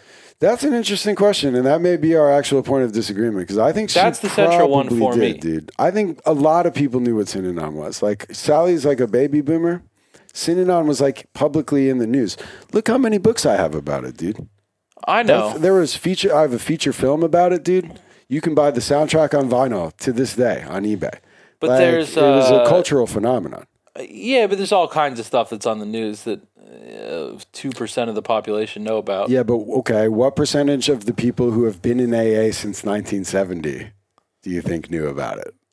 I bet it's higher than the general population. And- I think it was less than fifty percent, and by a good distance. I mean, maybe, but I mean, like, I went to an AA meeting, you know, every day for a year, year and a half, and I never heard the word Synanon. right. But if I told you there was an AA meeting and then a, a percentage of people uh, founded schools that used Synanon terminology uh, and tactics, you would be like, "That's a Synanon hotbed AA meeting." right? Like you would be like the probability of Synanon related origins is higher for this group of people than it is for the the standard, the you know, the Yeah. comparator. And I'm saying all of our experience clearly indicates that the probabilities are greatly increased that Sally is in one of those Synanon cells. You know, it's not really super important to me. I think it's actually more like if you think about how Christianity It's spread. possible, but I really think you're playing fast and loose if you move to likely. Well, I mean, so I guess if you want to put a fine point on it and say, did she know the term synanon? I think yes, you think no. But to me, it it really is not a very important question. But I- it, you think it is. I'm not trying to be disrespectful to that. But it's like, why I is know that if I think it's interesting? important, but I think it's our entire disagreement. If Well, you want to it say that is we're a disagreeing disagreement. over small matters, I agree. you know. Okay. But uh, Yeah, yeah. I mean, it, it. I don't understand the significance of it. Like, I don't think she has a Synanon training manual. I think if you deposed her and put her under oath, and you were like, "So when did you start uh, implementing Synanon tactics?" That's actually a good thought experiment. Her lawyer objects immediately, and then there's a huge fucking colloquy. And we ultimately end up being like, all right, so as part of this deposition, we're going to get her to describe specific tactics and we'll leave the characterization to something else, which is maybe what you're saying. Which, like, I do, I do get that. But that's like every church is different, but they're all Christian. You know what I mean? Like, it's like, how many, or the movie Silence, dude, how many of those Christians, like, even literally knew, like, who Jesus was? Like, you know, they knew there was, like, a, a cross involved, but they're still Christians. It's like I feel like these are all Synanon organizations, kind of in a dark version of that analogy. yeah. But at least all the churches would like say that they're churches. Very true, dude. Kind of their whole thing. Yeah. But it's like, dude, that's an organization. That dude, the church is all about light and truth, dude. So of course, in the end, and it's not like in Synanon organization. Like you, I Yeah, think we're kind of like, uh, you know, their name was Mud, so of course they wouldn't have. But like the Sea schools are the Sea schools. They existed. They weren't hiding Definitely, it. They were in not. the name. That's true, dude. And they were still the Sea school. Like it said Sea on the t-shirts, I think, on those Yeah. Aspen t-shirts. You're right about that, dude. Uh, but it's like, so what, dude? Sea schools are Synanon schools. Definitely, Seed was a Synanon, bro. Yeah, Sea schools are, are Synanon schools. So it's like the Elan school. The guy who started that just either saw a program or was in one. I don't remember, but he briefly encountered one and was like, "I have to do this," and then went and started a school. I would mm-hmm. say that's a Synanon school. You know what I mean? Even if he wasn't like, I have to, I am, Synanon is important to me and I want to carry its message. He was just like, these people are getting rich yelling at teenagers, dude. They're fucking sick, dude. What do you call this? The, the game? Yeah, we do that. I'm starting a school in Maine. I'm eventually running for governor. You know what I mean? Like, he didn't win. no, I don't think, I think he didn't even become the actual candidate. Like, he ran in a primary. Mm. But it was like, he was serious. He's serious enough to hire a guy who is now a state senator uh, and was like a government guy at the time. That that blew me away.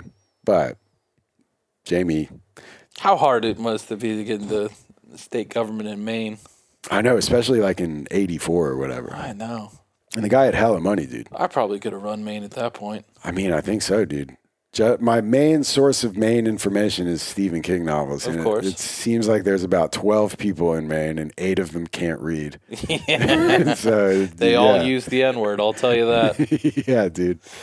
I've been meaning to uh, reread uh, On Writing, I think, which, you know, I can't help but think of you when I think of it now. I'm a huge fan of the book. I know you are. Yeah, I know. An evangelist. I know. I, I really feel like I I have read it before, but it'll basically be a, a first time. Like it's been long enough. Yeah, yeah. Uh, so I'm looking forward to. it. I got to find it on this fucking bookshelf, dude. Like I know I have it somewhere. A lot of books on there. I know. I mean, they're completely double backed now, so I kind of need to. I got those those empty shelves. I think will help relieve some of the pressure. Hmm. Listener won't see it. Neither will the viewer, dude. Dude, I don't know. I don't mean to derail anything, but I am so excited, dude. I want to share it for the listener. What? Share it for the listener slash manage expectations, dude. And we got a new gearhead in town, dude. The new. I'm not the producer, dude. I mean, you know, I'm I'm a visual only dude, cinematographer. I think is what I would describe my role. Yeah, as. just I've been the videos that are on YouTube. I've put them there. yes. I've done nothing to It's do with now, any. I don't even know uh, the password to the YouTube account. It's now become too onerous a task, I'm so excited, dude. and uh, I've said that I refuse to do it. It's it. so important to me that the So- video component go on. Al- yeah, and I, I just, I know that. I mean, well, you know, we'll see. dude, I'm fucking doing it. I it. feel like dude. someone will listen to this episode in December, check the YouTube, see that it hasn't dude. progressed past episode 13, dude, that's be what I'm saying. what the fuck was this? That's literally why I bring it up. I'm like, if you are listening to this because you prefer YouTube, but in a like a desperate moment, months down the line, you checked to see if they even make this fucking thing anymore, and you saw that there are hundreds of episodes and none of them are on video. I'm working on it, dude. Like, so this is your first, maybe not your first one, probably your seventh. Uh, but dude, I'm very excited. I think we're gonna have some fun times, dude. I might put in little little cap, you know, little edits, little like you know, YouTubers. You'll, it'll be like you'll be like, I just like if you flub a word, I'm gonna I'll write in the typo. You know what I'm talking about? Yeah, I guess. Have you ever seen like a quirky YouTube video where the person's like, and so I made a v- video, you know, and then it's like real quick, it's like video, like comes up, like they just Yeah. it adds a little something. I'll probably do that maybe once. I think. No one will ever notice it or respond, and then I'll become discouraged and never do it again. Okay. Yeah. So anyway, jump in the comments if any of this has happened. I'm pretty excited though. Yeah. Anyway, go on. No. I, go on with what? I have no fucking clue. Dude, No, I mean, I don't know. I just, I, I think that the, uh, wh- what was the word you had for the family stuff? I call it. I don't, I didn't make this up. I think I'm just fucking mashing terms together. But like the narcissistic family structure. Yeah, and what does that mean? Well, I think it's a structure that is geared towards, without getting too far into detail, many cultural theorists and observers have like observed that we're in an age of narcissism, which I don't fully agree with. But to collapse a lot of things together, I think it basically means when you have like pathological narcissism in your personality or in a family structure or an organization, our fucking society, man. Um, it's all about supporting a fake image or a lie, basically, like an image of perfection. So the classic, I think, for the Excel, no family was exactly this, but you know, the the family is upper middle class, successful. Parents have good jobs, or one parent has a good job. Both kids are on their way to Ivy League colleges. Everybody's always happy. You can never show any signs of like somebody's upset or sad or like the family fights or anything like that. So the perfect kid kind of displays all those good characteristics. The other kid breaks down, blah, blah, blah. And like the figureheads, not to like demonize the parents, dude, but it's like as the leaders of that that familiar culture, if you are prioritizing the image or even the image to yourselves, like if our family lie within the house is that we're all always happy and any emotion uh, other than or that doesn't support that is like uh, emotion non grata basically and like cast into the realm of non being that like fucks your kid up if you're a certain kind of kid because it's telling you that a significant portion of your reality is not real. Uh, and that like is the path to mental illness, basically. I think. Um, but so like to to call the structure or the functioning within that kind of like paradigmatic family narcissistic is just to say it's supporting an image and uh, a, a it's an act you know self will run riot in AA it's a willful act rather than saying we're going to foster a community in a place where everyone can be while also becoming you know what they need to become we are going to decide what everyone is and they need to become more of that and that's not how people work or grow. And so, I mean, to me, that's like what narcissism is a shorthand for is like elevating a fake image rather than like creating a community of interrelated people who, you know, can grow into the best versions of themselves. That's thank you for giving me the opportunity to talk about that. That was great stuff. I mean, real, real, real talk. I think that's like what the kingdom of heaven and God is about. It's like What? the opposite of narcissism. I do believe that. Like just creating the space where there's always, even if there's a power dynamic, like with a, a parent and kid, where you're like, you're not trying to make your daffodil kid into a rose or whatever. You're like watering the daffodil, learning about what soil's best for them, and you know, fucking helping them grow while realizing that you're also a gardener and the daffodil's helping you be more of that. You know what I mean? It's fucking sick, dude. yeah, Uh, anyway, that is yeah, sick. yeah, yeah, yeah. So I don't know how we, yeah, Yeah, no, like uh, you know, just my brother has two children. They're about the same difference in age as my brother and I were. Um, and uh, certainly when I didn't have a job, I would spend a good amount of time. Like I would just uh, go and drop Izzy off at my parents' house so they would watch Izzy yeah, yeah. and the kids would be around. And Yeah. then like most must- weekends last summer, uh, we would all like the family would be at the lake. Yeah. And so I would see, you know, all of their dynamics pretty clearly and it was just wild to me that like uh I would say it was like two or three times over the course of the entire summer where it seemed really really obvious that one of my family members was like picking sides in a conflict in a way that wasn't lining up with the facts Uh huh. Uh huh. like it was that you know one of these kids i've decided that they're annoying Yeah. and so i don't really care about who hit who first Right. Right. Right. i just think the annoying one should shut up That frustrates me to hear. Yeah. you know I, it didn't like i think that a lot like i can remember more or less saying like no this isn't fair he provoked me yeah. It like puts me back in that space. Of Yeah. Like feeling that way. Yeah. Yeah. and I, I remember always being like you guys don't understand i didn't do anything wrong yeah. But like they gave that so little purchase that like I didn't give it any purchase. Like Yeah. I knew as the words were coming out of my mouth that like important parts of me had already stopped believing them. Yeah. Yeah. Um and watching it like as an adult seeing the exact same dynamic play out, it was like it's blindingly obvious yeah. what's going on there. Yeah. You know, of like that you're picking favorites. Like Yeah. you've you've selected each for their role. yeah. And like how is this two year old going to overcome that? I mean, you, the No two-year-old looks to you to understand how the world is and how they are, dude. And it's like basically pre-verbal. Like you're, they're learning that who they are is this version of what this person has decided. You Yeah. know what I mean? Yeah.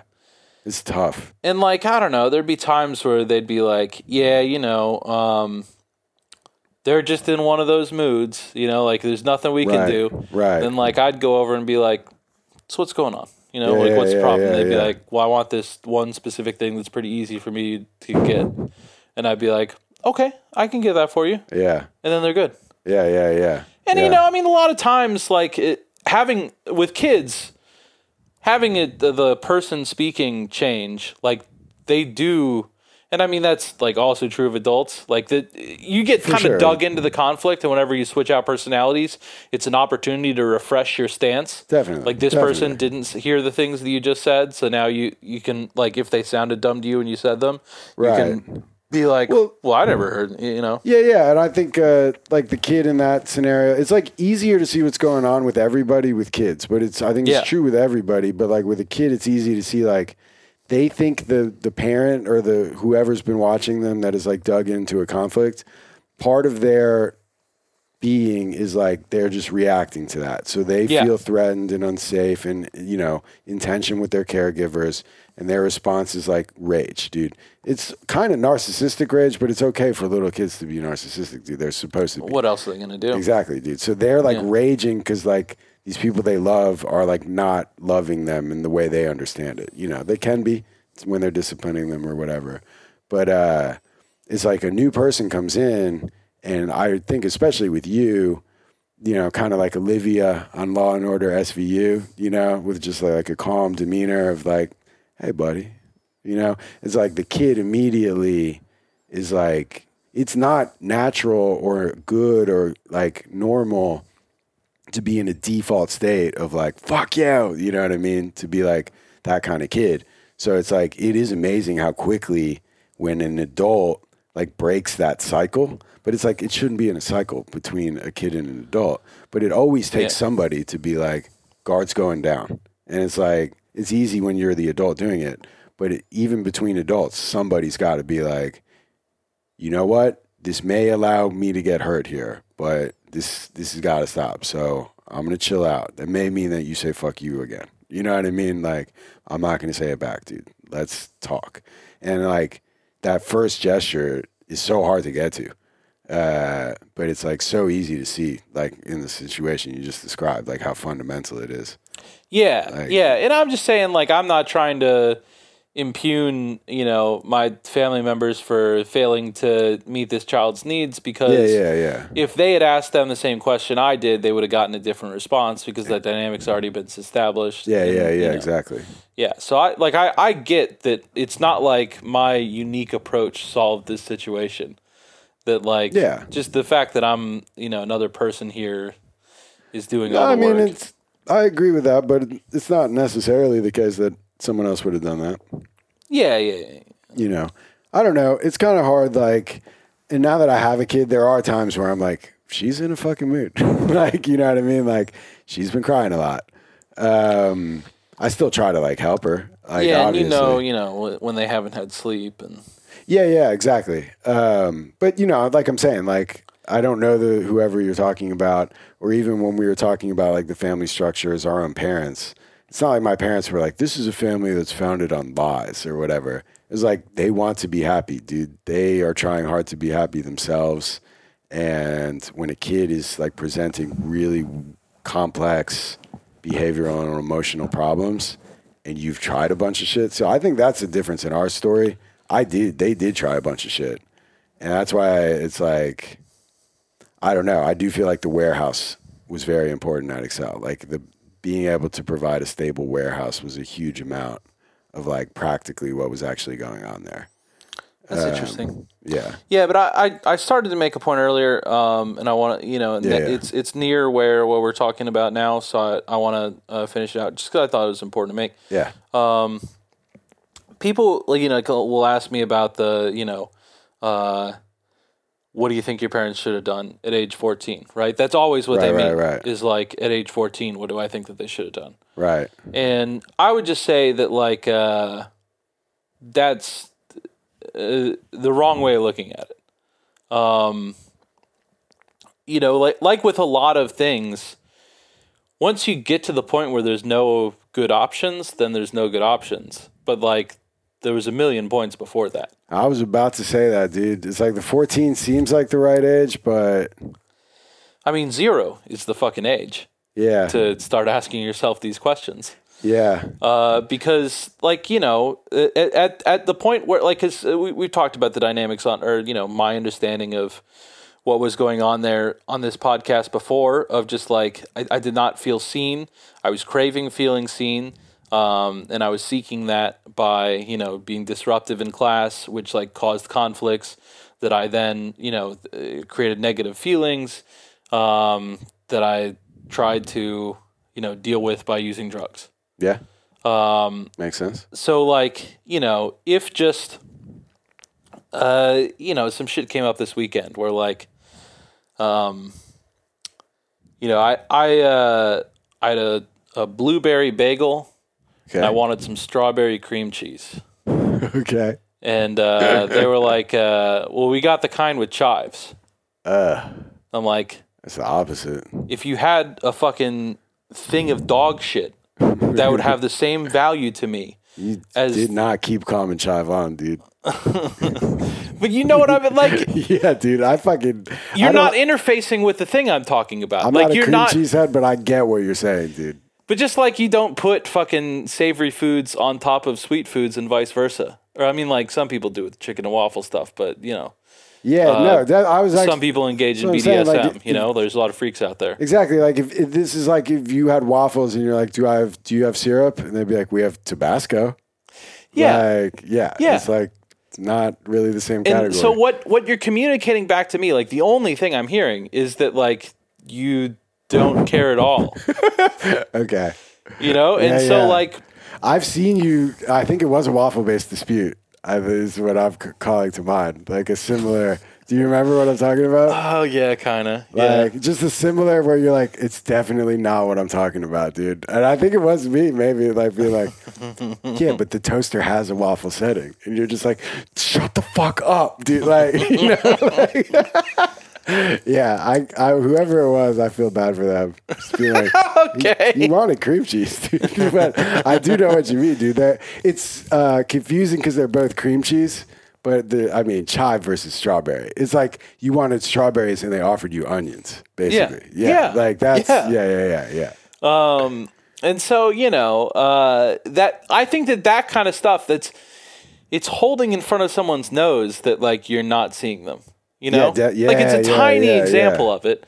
Obviously it doesn't matter Ooh, what it kind builds of up though, dude. I know. yeah, dude. whatever the message you are receiving constantly is that like uh the whatever you offer the advice they're offering like as a definitional part of it re- acknowledges that they don't care about the conflict and don't want to bother to understand it Yeah, yeah, yeah. it's just repeating the message over and over that your conflicts don't matter to us Yeah. your emotions don't matter to us yeah, definitely. like you know um, and so like i feel like i was getting those small messages at a pretty constant drip and so like that's like you want to talk about a change like you're like what what what could we have done right, right. uh, you know, yeah. By the time I'm fucking 14 and I'm flipping out if I have to sit in a classroom for five minutes consecutively, yeah, yeah, not a lot of good options at that point. yeah, yeah. But if yeah. you just told me that I was alive and that I had valid feelings Yeah. on a somewhat regular basis throughout That's the so previous time, Yeah. then like I'm not going to be flipping out in class. You know, yeah, like the,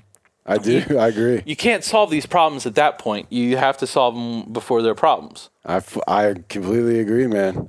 Like, I think it's like, yeah, those are behavioral manifestations of like things that have been going on for so long at that point.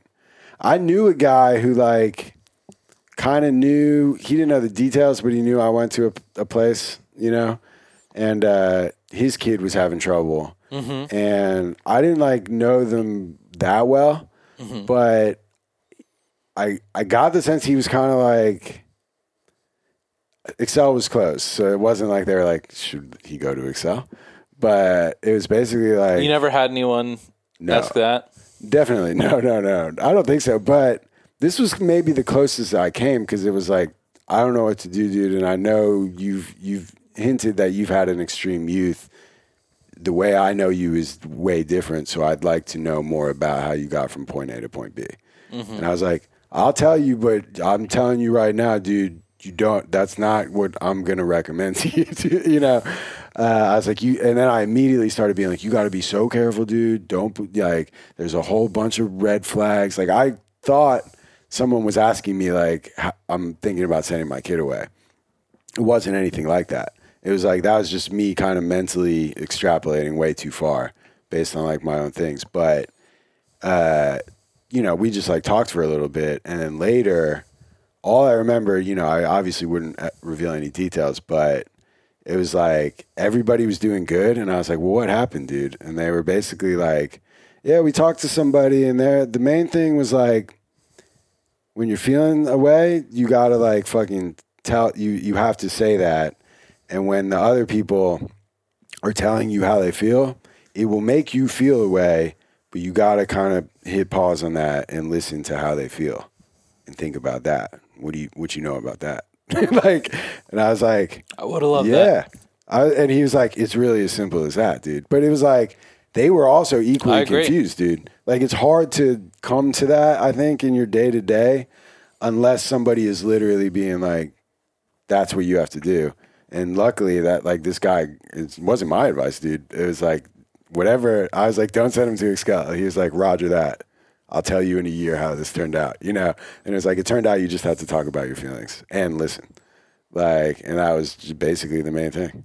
I, yeah, yeah, dude. I I just of all the things that I feel like active feelings about regarding all that, it's just I I wish someone would have tried that.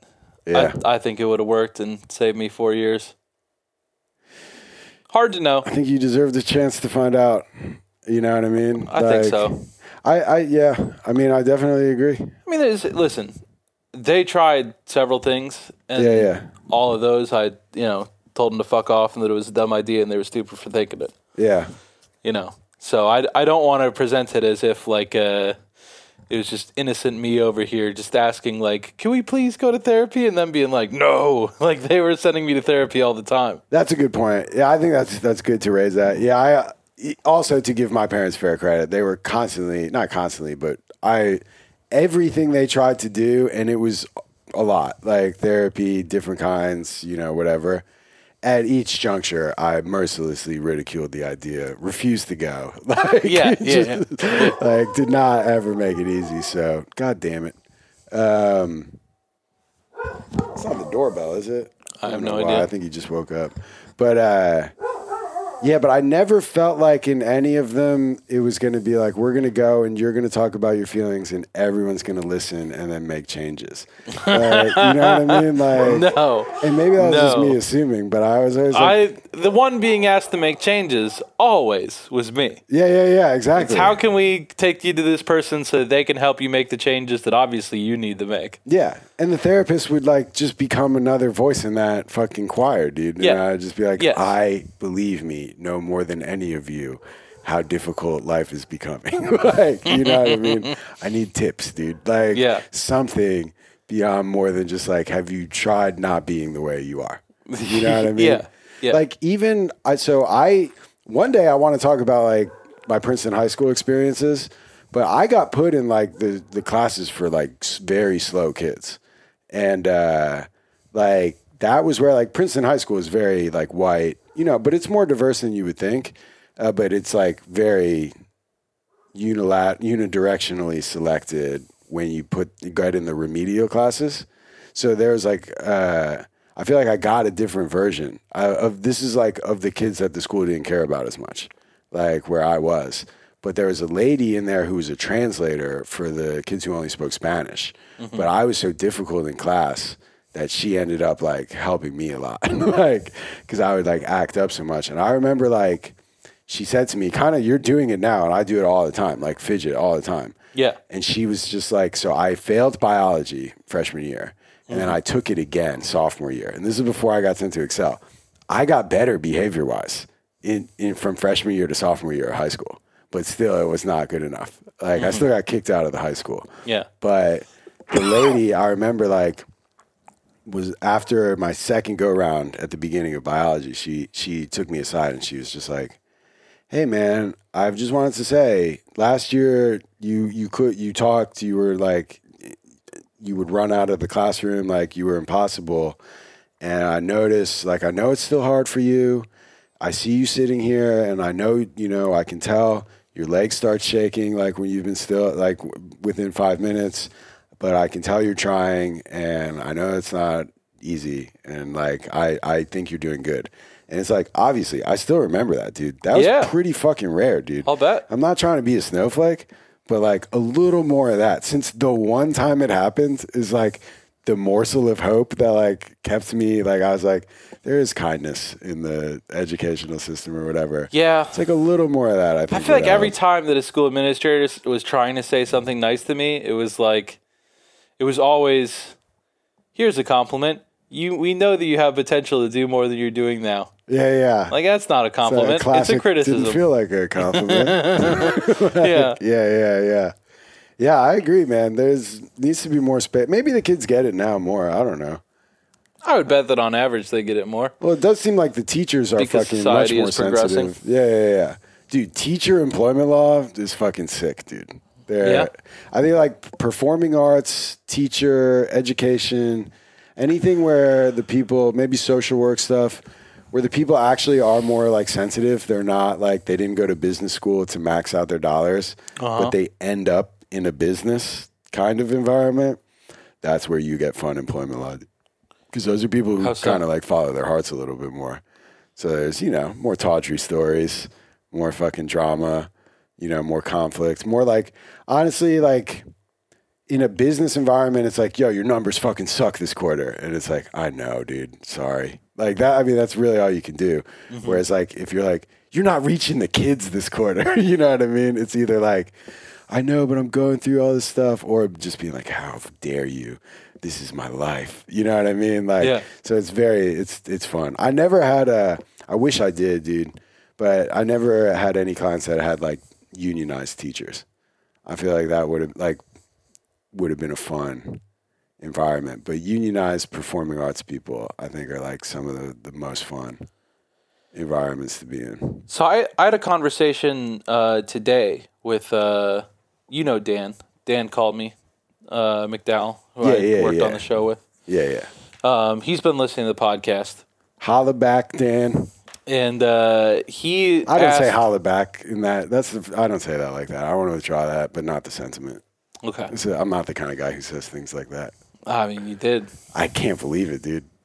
This is, Um, anyway, but yeah. So he uh, he was just asking like, if you and I were gonna start a school trying to do these things, like what would we do? what things?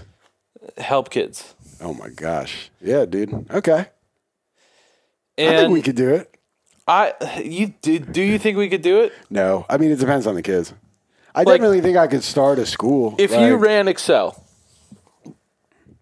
okay, but tell me how I come to run this Excel. Did I? Am I replacing Jamie after she got fired?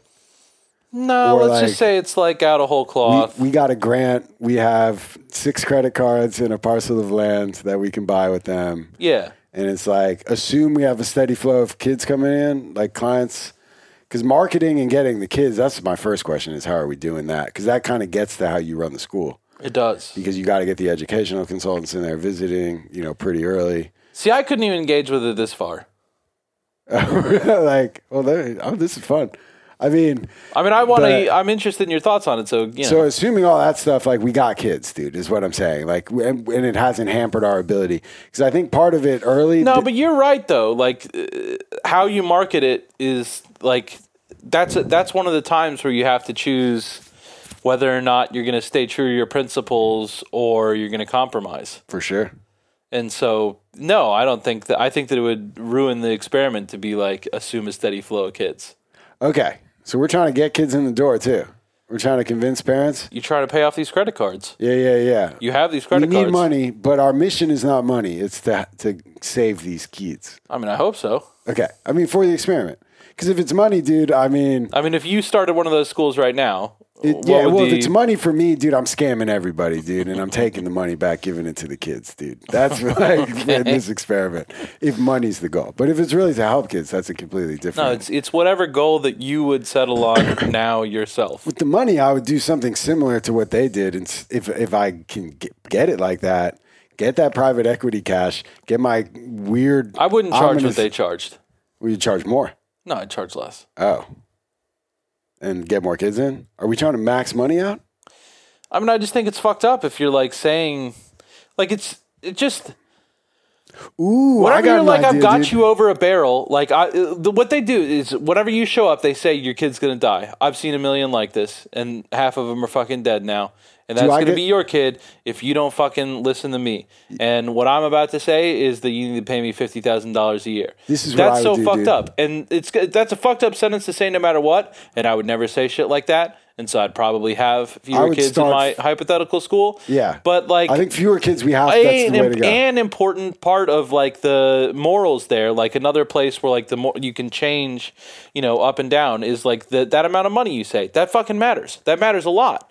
To be like, I, you know, your kid's gonna die and you're gonna, and uh, unless you give me X, uh, then you, like Nah, the dude. person who asks for a lower X is a better person than someone who asks for a higher X. I mean, I get what you're saying, dude, and it does, it depends, dude, because it, it's that becomes a function of how many kids you can bring in, which is a function of like your attention. You got to pay staff members to watch them.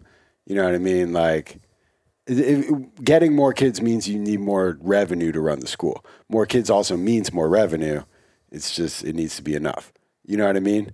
And I would go the opposite direction, dude. That's what I'm thinking, dude. just how many fucking kids had like and i don't know this doesn't work because uh in our opinion the school you know was a much worse option than like a random other treatment but Right. let's say that they did have the solution to putting you into a drug-free life Yeah. the number of parents that like called up a place like that found out the price tag and were like oh okay sorry there's no way we could pay that Right. That'd be really fucked up. I see what you're saying. Yeah, yeah, yeah. Unless what your solution was, which is you you're always going to be To charge less. suspect of. No, no, no. I'm saying like if you would come to the conclusion like, yeah, it would be nice if it was five bucks a month. That actually impairs my ability to help anybody. Like I, I need this amount of tuition to have a functioning. For Definitely, there's an work. amount at which like you're covering costs Like, and like, like- making it so I can make house payments, like and I Elon do need Musk to have a house. has to charge a certain amount, or he can't make Teslas. Like, uh, you know what I mean? Like, you can't be like there are people who won't get Teslas if you don't charge enough, or you try. You know what I mean? It's like there can't be a factory if you don't charge a certain amount.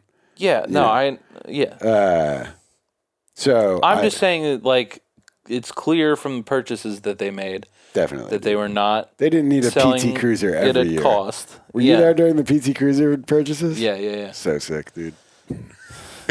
They really thought they were cool. I mean, that's as much you need to know about the school. Yeah, that's funny, dude. I'm like, I'm trying to make jokes. I'm like, oh, They is that bought three offensive? PT Cruisers. Like, is that an offensive stereotype that the three women who together who live together that run a cult drug boarding school all They drive went to PT Chrysler Cruisers dealership together. and were like, pull around three of the PTs. Yeah, dude. One We was want purple. them in purple, blue, and whatever. Was one fucking in wood grain? is it that wood grain? It might grain have been. It might have been. Dude, what is it? Gripping grain, sipping the same. Absolutely, yeah. That's what they were doing. Dude, and then they got the F one fifties and the Explorers and shit. Then they started buying their kids' cars. Uh, it was Rams, and uh, And they got Rams, dude. Didn't, no, they had F one fifties for a minute, dude. there was one F one fifty. I'm trying to remember. They had that Explorer hybrid one. They definitely had Explorers and Expeditions. No, remember that one that was like it was like a a short pickup truck kind of. It was like a mix between Explorer Sport Trac. something like that. Yeah, I don't yeah, remember yeah. them having Explorer Sport Trac. One of their kids, they bought him one right when they started balling, dude. Yeah, um, someone had one. You're right. Oh, uh, Dino had an Explorer Sport Trac, a two door Explorer. He did, dude. Yeah, Yeah, yeah. Was it red? That sounds right. Yeah, yeah, yeah. Maybe that's what I'm thinking of. Impractical as hell, but a tight Yeah, and it turned out they flip a lot. Like I remember Yeah. reading that, being like, huh. Um, but yeah, no one like they they had like a new Dodge Ram, and this was like whenever they had just switched to like that big body style, okay. and uh, Dino painted flames on a piece of shit F one fifty, and yeah. Jamie was like, "Fuck this Ram, I want the flames car."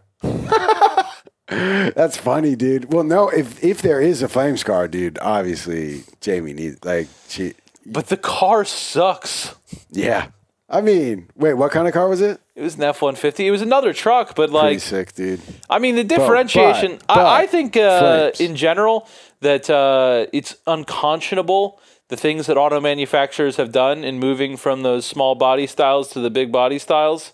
Yeah. Uh, just the pedestrian deaths are Yeah. mounting and mounting every year, and no one's fucking talking about it. Um, but uh, you can't deny, like, I don't think that she was like, you know what? I would like that Ram, but the pedestrians come first. The big body styles No. obviously rule. Uh, and so to Yeah. go from a large body style truck to a small body style Just truck because one had flames, like, what are you, four? Yeah, dude, that's funny, dude. Well, I think. It, do you think it's just like somebody has something I want it?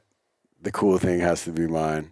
No one can be the cooler one than me in the family. Yeah. I mean, yeah, that's interesting, man. Yeah, I just think she made the wrong calculation. But yeah, the, the thing that I told Dan on the school thing Dude, I have a wildly different answer for Dan's school thing, dude. When you get done with yours, um, I'm excited for this plan, dude. I can't wait to start the school with you. is that uh, I think that, like, one, I think that having any group of kids together is going to necessitate a certain amount of what I would call abuse. Like, just, I, like, blackout is a form of You've of talked about this abuse. a lot, where it's like collateral damage, where they're not like fucking with you because you're you, but it's just like to manage the herd, there has to be restrictions on your liberty. Like one of the worst things that they put me through there was uh, we haven't even gotten to stuff that you don't even I, I don't I mean I'm sure I mentioned to you at some point. At some point they st- turned the kitchen over to a hired outside adult. Well, this may be a classic. I believe you that we've talked about this, but I'm experiencing it as if we haven't. Because I definitely feel like I did not know that, and that is kind of blowing my mind, dude. Because Fair. it's like It was- the whole was thing was the kids did all the work of everything, dude. Yeah. So they're bringing in contractors. What were they making your beds for you too? No. Were they standing in the corner for you? What the fuck, dude? I mean, this this really is blowing my mind. I know. They had caterers. No. No, no, no, no. So what? What was it They like? had a woman to food? come in and fucking tell the kids what to do. Oh, what? you heard me? so is this like Aspen being like, we need an adult, or I don't know. was this a staff member or like a consultant? Not really. What?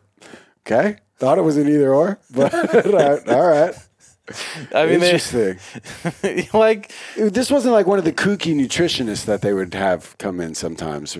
Not necessarily, but it had a little bit of that flavor. Okay, dude. It was like uh we need you kids having a, a balanced breakfast kind of shit. Dude, And it was also it, to- it also followed um you know I mean like Hack was gone, Lee had walked off. The people that had like taken over for them had gotten in trouble. dude, the glory days were long gone. Same old shit. It, was was, just obvious like yeah, so like it was it was something that- where they could tell parents that we've got this new thing going on. It's more professional. Yeah. Look at what a real school we have. We've got a chef, you know. Yeah. chef prepared meals for your your beautiful children Okay. while also solving the problem of you know just like the the prison dynamics of having a kid who ran the kitchen like that was just going to be Fiefdom. problematic Yeah. yeah and, and yeah. it was Yeah, for sure. um which you know i would say was a cool thing about the school for sure.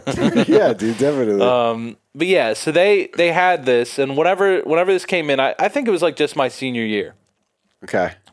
But like my senior, just the the shit that she would serve for breakfast was a fucking war crime. What was it, dude? Just cottage cheese. Ah! Oh my god, me? dude! I hate cottage cheese. I know. that's worse than tuna, dude. I know. Do you know. know about my history with cottage cheese, dude? Not about yours, Dude. but I've fucking had this shit touch my tongue, so it's not like hard my- for me to imagine. My first traumatic memory of my whole life, dude. Sorry, mama. You know, but you know, I don't like to air out the drama like this. no, this. my mom used to eat it too, and like I fuck, she like was like, try this, and I was like, Well, this- clearly this woman's not to be trusted. This was like our last and only, to my recollection, like battle of the wills. Where afterwards, I think my parents were just like, "Eat whatever you want. We're done fucking trying," because we got into like one of those battle of the wills, and I couldn't have been more than like three or four. And my mom was doing the like, just take a spoonful, and I was like, "No, no, no, no, no, no," and I worked myself up so much. This is maybe the only time I've had cottage cheese still in my life, dude uh, that finally, like, I, I, she was like, "This will all be over if you just eat this one little spoonful." It's like a baby spoon too, you know. Touch my tongue, I just projectile vomit all over the fucking kitchen table, dude. like, cause I was so worked up, dude. Uh, so I still like viscerally, dude. That would have been worse than tuna for me. I would have been jail to work kid. and Like, so Ugh. This What is what I'm she- saying, You had to eat cottage cheese. Give me more context, dude. Like, Yeah. did she ban cereal? Was it optional, or was it No. like everybody has to eat cottage this cheese? This is what's being served, dude.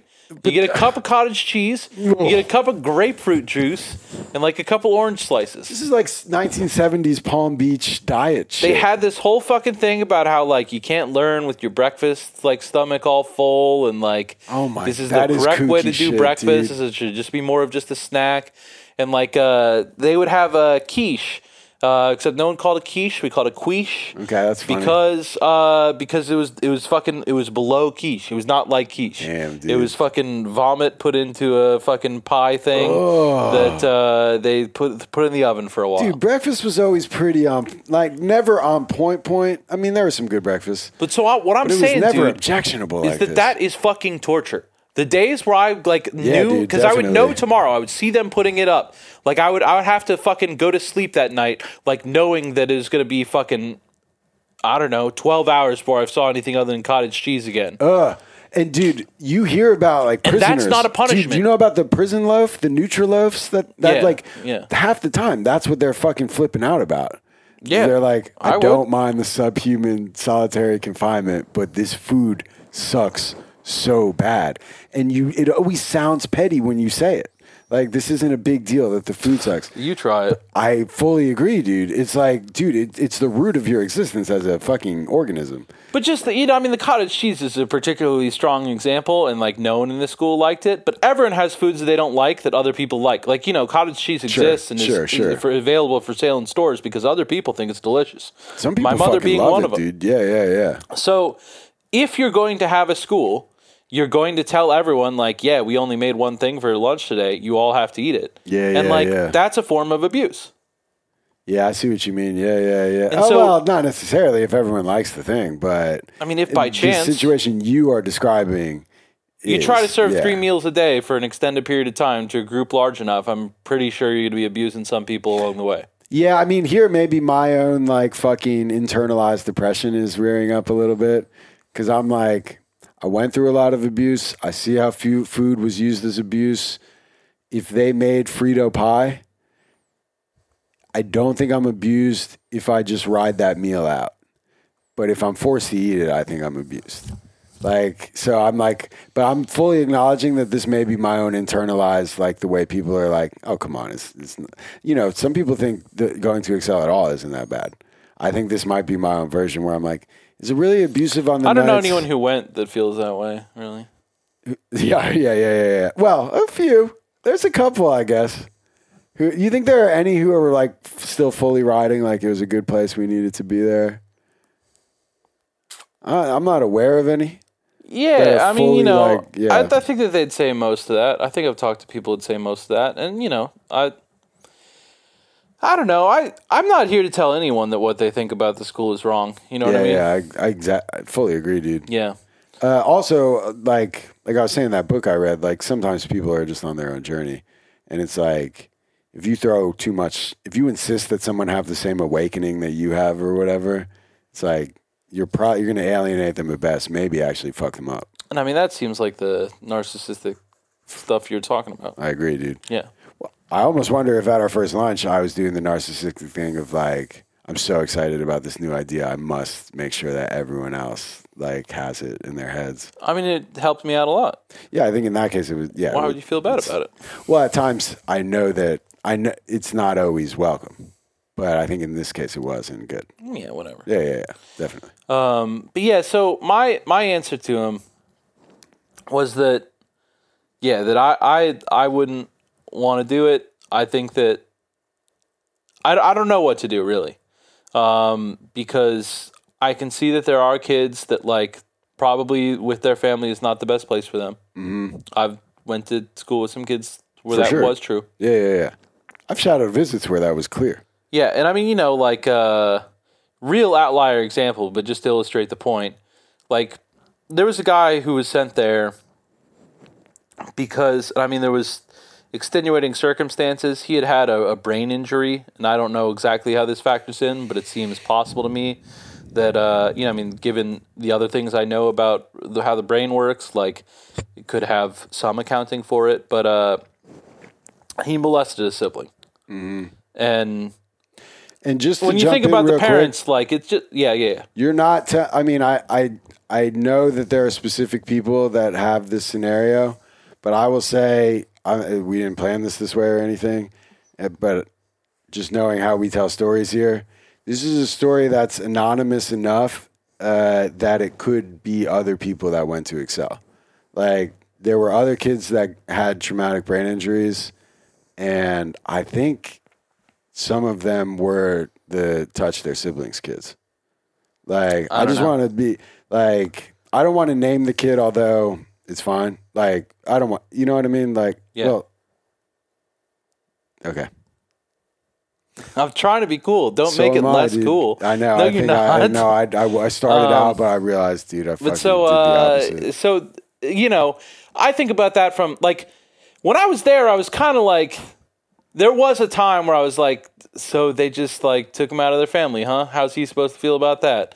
But thinking about it from the other side, uh, it's worse than someone making you eat cottage cheese. you can't make like his sibling just continue living in the house with them. Well, that's what I'm saying. You're, You ma- can't it's- do you're making them eat cottage cheese a fucking lot. To when they're like, "Hey, I'm being molested," and you're like, "You gotta chill. yeah. He's your brother." So Like, it's like, what do you want then? Like, do, do, Yeah. do I think that there should be no option for this kid to go live somewhere? I don't know that we should have gone to the same school, I agree with that. but I mean, this kid actually, well, you know, Far from the biggest problem that I had. yeah, You know? he and I had a couple. I don't want to get into it. Oh, really? He's a pretty neutral figure. I agree, dude, and I'm. I fully. I don't think he's like a bad guy. Yeah. Uh, I mean, you know. He had a TBI, dude. He had problems, dude. Yeah. Like, yeah. Uh, but yeah, I. You were saying? Yeah, just you know, like uh so that that to me illustrates that like like you know, it's it's too easy for me to say you just can't have any places like that.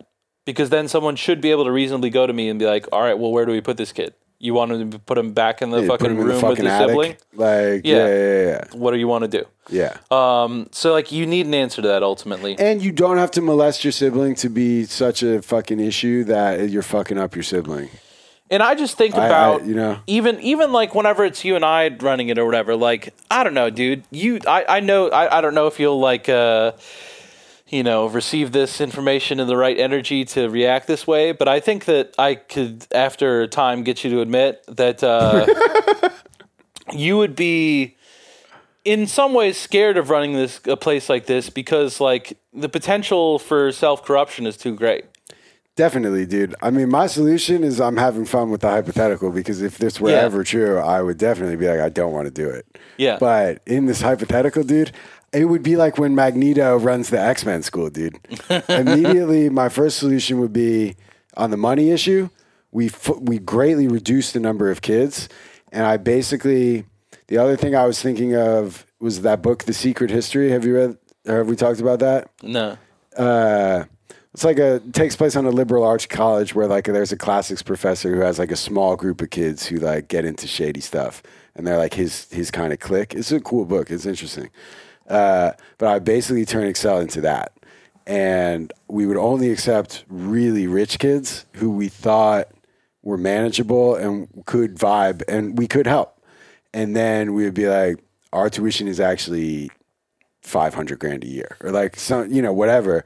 But we got it like this. I'm telling you, your kids are going to be fucking cool, dude. Like they're not going to OD or anything. And then I would just, because we're selecting for the kids, I'd be like, yo, just fucking don't die. You know what I'm saying? Like we're going to be growing weed. Like I, I don't care if you smoke weed. Like I think it's good. Like for you, you guys are obviously advanced. And you know we would work with their issues if we needed This to. is I was really kind of starting to see it until the and of course we go weed. Well, they're not going to want to be there because I would be like, yo, don't fuck my money up, kids. Like, you're going to get sent to an Excel like school if you don't work out here. So let's keep this a good place. You know what I mean? We do have to have basic ground rules. Why do you got to grow weed for that? I mean, I, it kind of just came to me, but I was thinking the kids would want some kind of fucking something to do. I feel You know like what I'm having saying? juveniles grow illegal street drugs is bad. I mean, they're barely illegal at this point, but They are bad for developing minds. they are yeah well look as a parent i'm not fucking saying i'm not like dude my kid needs to fucking eat vitamins and minerals and cannabis like i don't think that uh, but i think if a kid is a teenager and the, the that kid's relationship with the world is already such that they're like doing hard drugs and you're just like i mean i'm again kind of being funny dude i mean i don't know that that's I feel like we can just lop off the weed growing part and you had a fine Well, idea. Maybe the more important thing that you that. probably don't like is I was like, well, obviously we would be eating fucking mushrooms, dude, and like going through issues also, and helping them develop their strengths. I mean, that's just you know, bleeding edge psychology treatment. I mean, for sure. And then this ultimately ends with uh, like we're all. It's like a good version of MK Ultra, and then we go and fucking avenge I, ourselves. I don't on think the there's world. any bad one. yeah, definitely. Um, See, I feel like I feel about MK Ultra the way you feel about Synanon. I feel like that's where when people are like trouble teen industry, I got MK Ultra. I'm like, I know what you're saying, but that's there is not a direct link between MK Ultra and Synanon. It no one has disproven that Dederich took LSD as part of like experiments in the 60s hmm but no one knows more than that. And so I kind of feel like probably the way you feel about how I think it's Excel is Synanon, that where people are like all of these schools are kind of like Okay. a, a bastard child of MK Ultra. Yeah, But I, I don't seems to miss the I don't point know in that they're not. ways. uh, you know it's well unless you think the CIA like created the whole Ca- California counterculture, like the cult environment, introduced psychedelic drugs into it, and then like propped up charismatic cult leaders. Then it's like again, I do not think that. I mean, it's historically true that they did, though, right?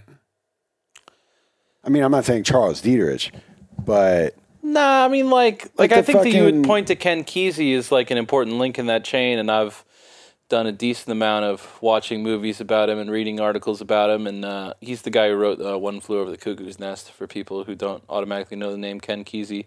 yeah, but the CIA big also time hippie guy, and he and he was in MK Ultra, and like I don't know, it's just like they would show up, they'd give him acid, and like he was like, "Is there somewhere else I can buy this?" Like that was the extent of the CIA's involvement. maybe with him. yeah, but I think that if you're trying to build like uh, you know what the CIA did, The they CIA built, was they actively built the counterculture in California.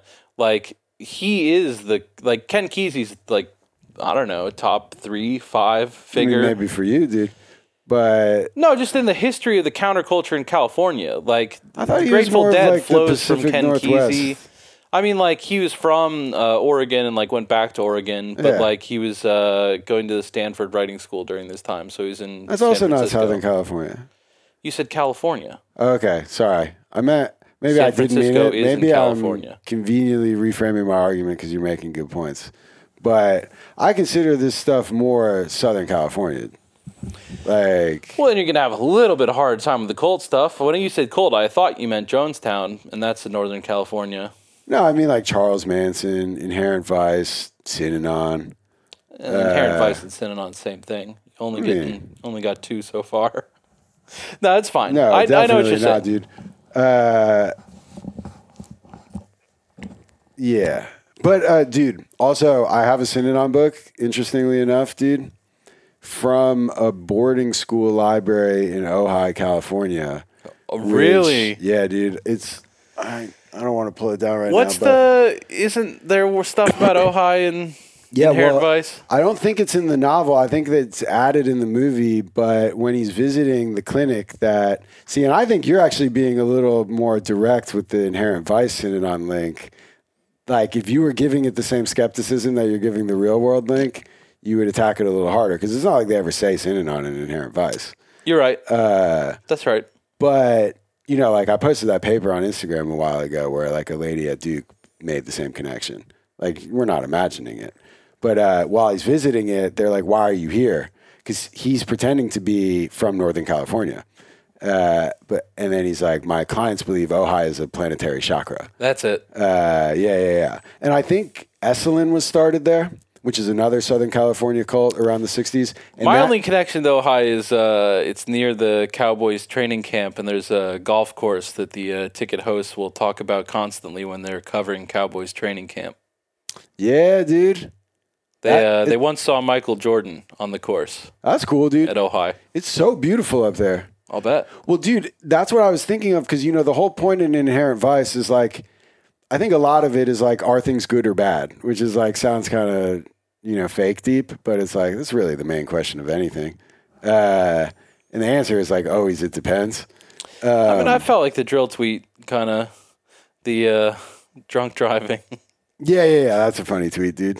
Do you What- memorize Do you remember it? No, for no, give it to me. It's something like, I mean, it's been a minute, but like, oh, drunk driving kills a lot of people, but it also helps a lot of people get to work on time. So it's impossible to say if it's good or bad. Yeah. yeah, yeah, yeah, yeah, yeah, yeah.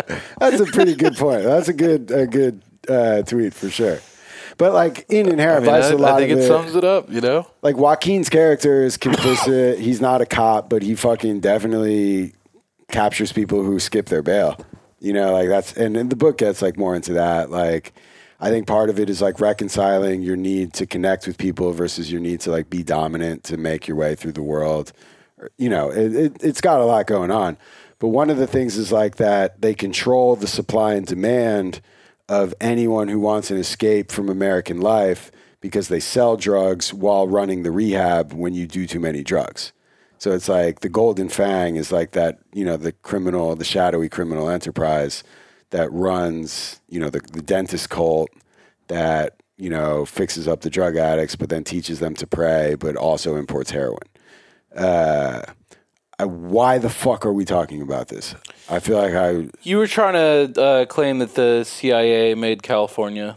Oh yeah, yeah, but no, the Ojai point is so funny, dude. So because you know, like there's like the rich girls going in and out of the clinic, like Japonica is the the girl uh, that like Martin Short is like the reason Martin Short's character gets killed is because he was fucking Japonica and Japonica's dad, even though he's like the lawyer for the prostitution cult, you know, drug smugglers, is still incensed that his daughter got wrapped up. And it's like an interesting point. Like I think Excel, rich parents, it's the exact same point.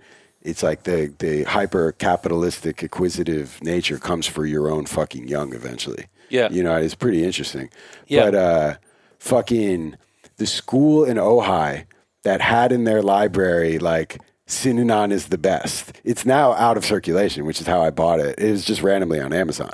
Like I didn't search out an Ojai copy. Yeah. But it's uh, a a pro Synanon propaganda book that, That was, was in in, the library, not God just in damn, dude. Ojai, but in a private school where exactly where like Japonica would have gone. Because I looked up the school.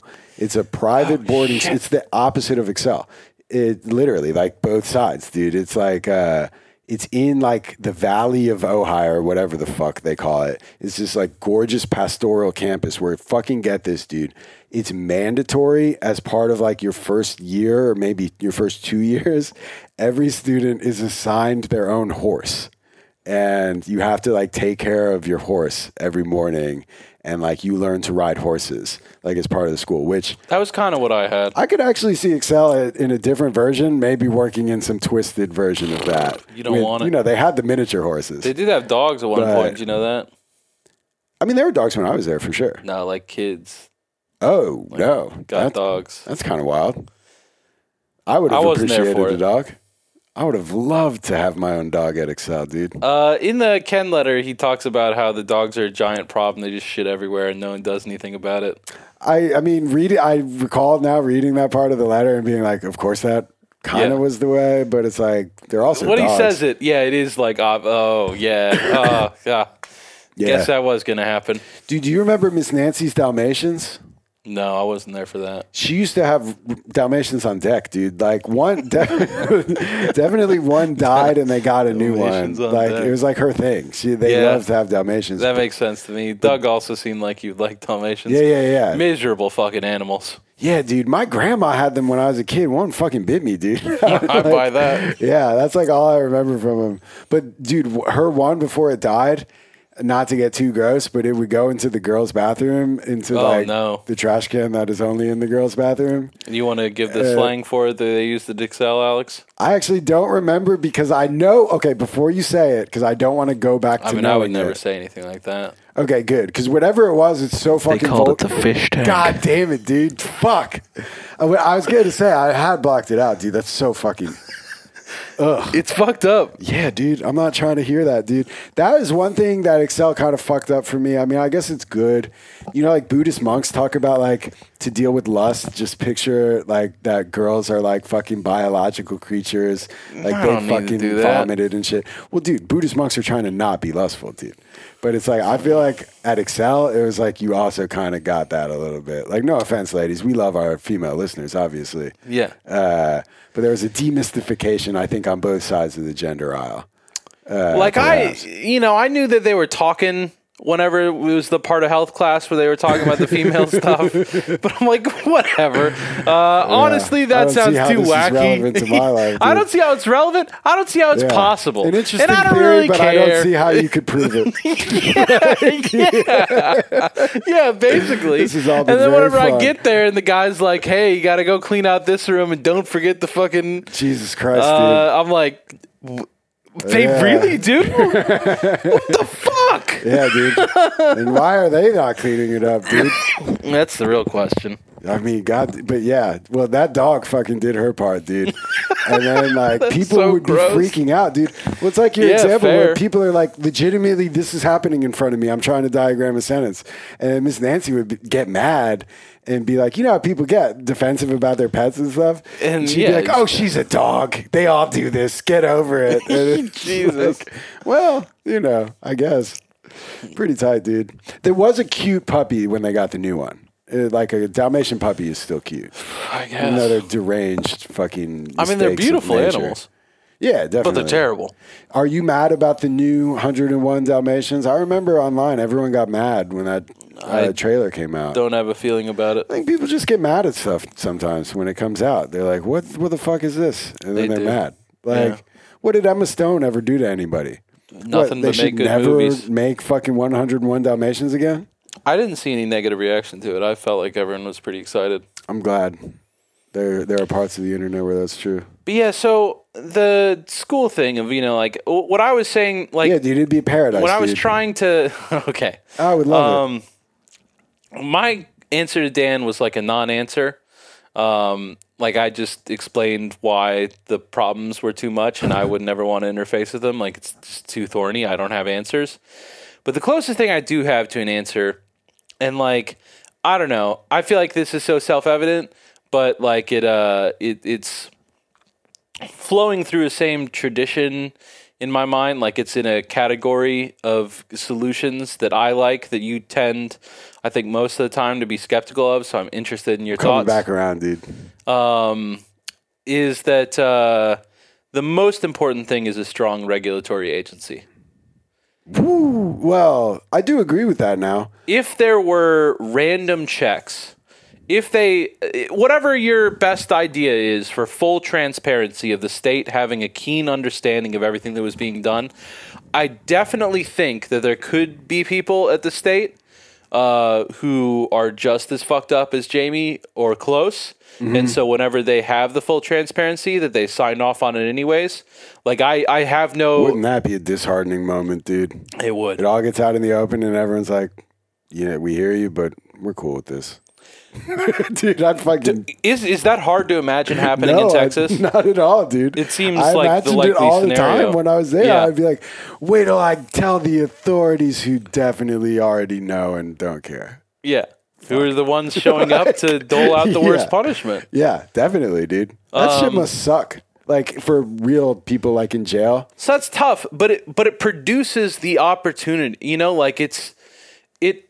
There's a chance that if you have this regulatory agency that you can get in it, like then you have a solution to the problem. Dude, the solution is the get one someone in. to probability stack when I'm like, oh, when I'm like, just don't do those because they could go bad. I agree with you, dude. It's like, it's not a solution and it could make things worse, but the status quo is not good enough, and it's there are no more obvious solutions. Like it's like, yeah, a body of people who don't directly make money from this place who understand it and know like the watch signs. I looked up again. I still haven't read the bill, but like I read the kind of bullets on whatever laws Paris Hilton has been like testifying. Probably from of. the Excel Instagram page. I saw them from there and thought they were interesting. Yeah, I mean, if that's where you saw him, that's probably. I read the Excel Instagram page, like, and I, it's in my feed a lot. I follow that hashtag, so I don't always know what I'm reading. Some, Mm-hmm. you know, Instagram's a fucking sea. Uh, like it's hard. You know what I mean? Like I don't know. It's hard. It's all washes over me. But so I just recall looking at the bullet points, is what I'm saying. Yeah. and being like, yeah, this is all pretty good. You It is know, pretty like, good. And it's the kind of thing where like you could very easily like it stipulates that they have a certain number of visits each year and it stipulates how many of those are random and not announced to the school. Yeah, yeah, and like yeah. you, can game- could I just mean, so easily see that. a case where uh, someone dies at a school and then you see a damning article where they're like you know they had missed uh, fucking 10 years worth of state visits and they just didn't happen because the state fell fell asleep at the wheel Yeah, but Like, even in that that, case, there all the was a wheel to fall asleep at. Yeah, you know, exactly. Which is presumes that sometimes they don't, which is better. Yeah, yeah, yeah. yeah, I, I think all of it's like all of it is obviously fallible and uh, more obviously like an improvement over the status quo. Yeah, and I think all of that stuff, like uh, in here, the, the way the details work out, I don't really know. Like, I'm not a fucking logistical expert on this stuff, but whenever I see like the Paris Hilton law or whatever the fuck, it I do think, and this may already be happening. I feel like sometimes I insult things that I just don't know they're going on, and like people are working really hard on them. you know what I mean? But like, I feel like I don't know, dude. I wor- I want to work really hard on seeing what we can do in Texas for this. yeah, dude. I think we like it's That like might a, be uh, having a you know. Um, some people say that a, a, a small group of uh, determined individuals can't uh, affect large change, Alex. But I would say that no one else ever has. counterpoint. Yeah, yeah, no. Well, that's another way of saying conspiracies, dude, are not always bad because that's just a small group of people trying to accomplish something. I I butchered it, but it's a, I think it's an Obama thing. Oh, really? I thought it predated him, maybe, but actually, I think Maybe I stepped on it trying to be funny. And, I don't know. and I could be wrong. Bit. I, I thought I was tossing it up, and you were already on your way, and I, I just, as with so many things, dude, it could have been better if we rehearsed. Uh, but uh, I think okay, these schools should be outlawed, dude. But you still have to have places that help kids.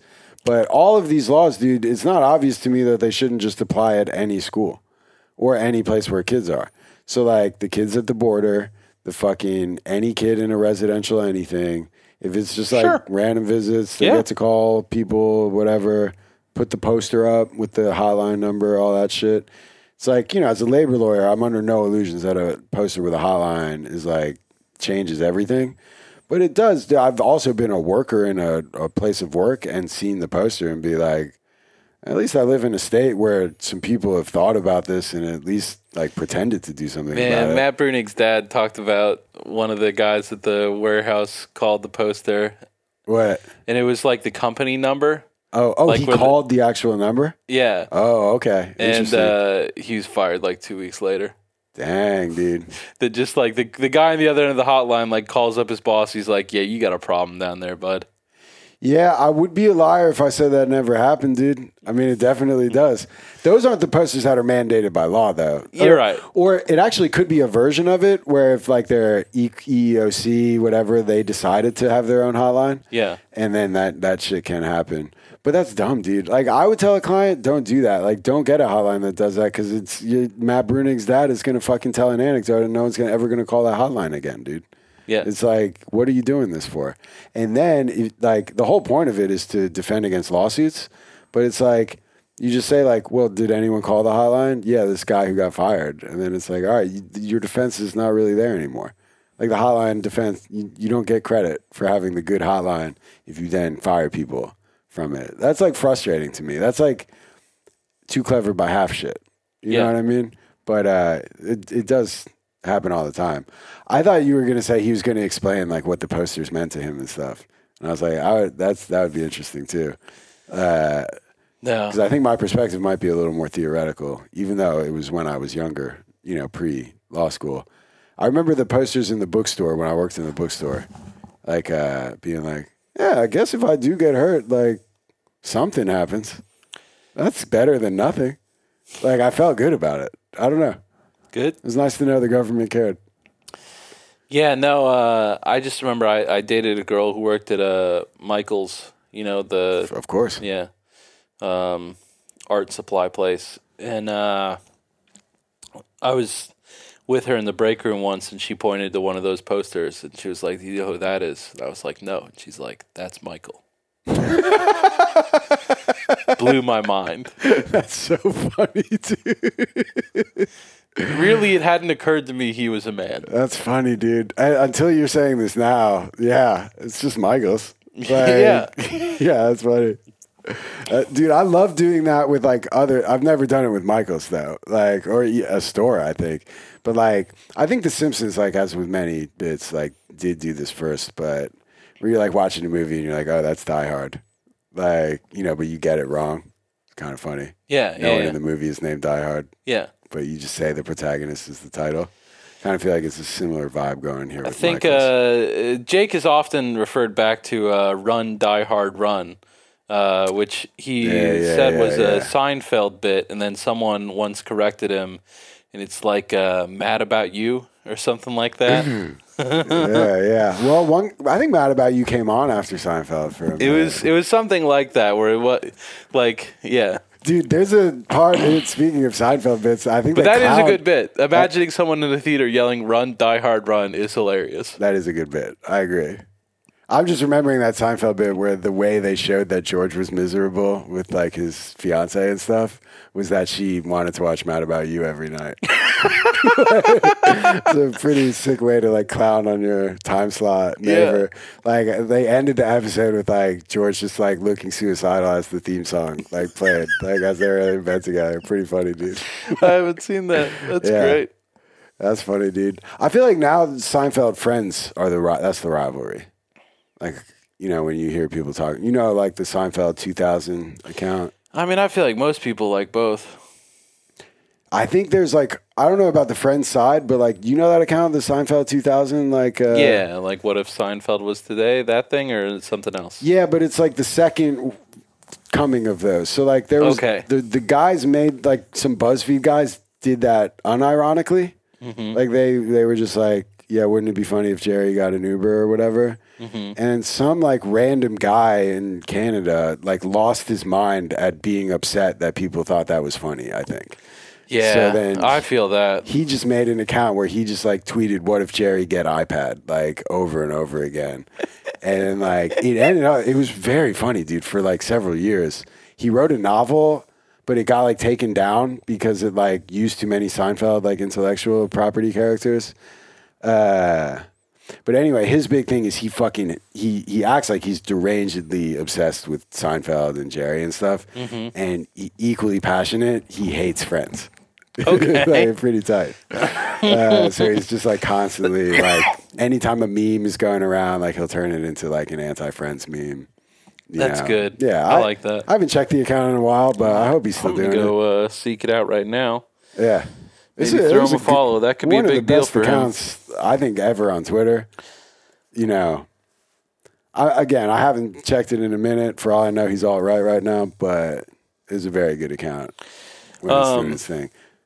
So, uh, oh, the the the the idea that this guy would be excited that I'm now following uh, Seinfeld 2000.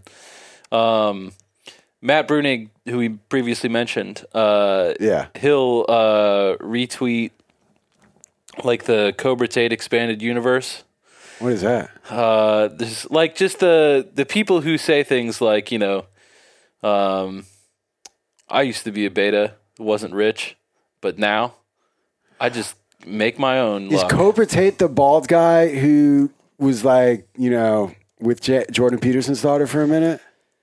Yeah, Fuck yeah, dude. That guy's the fucking man, dude.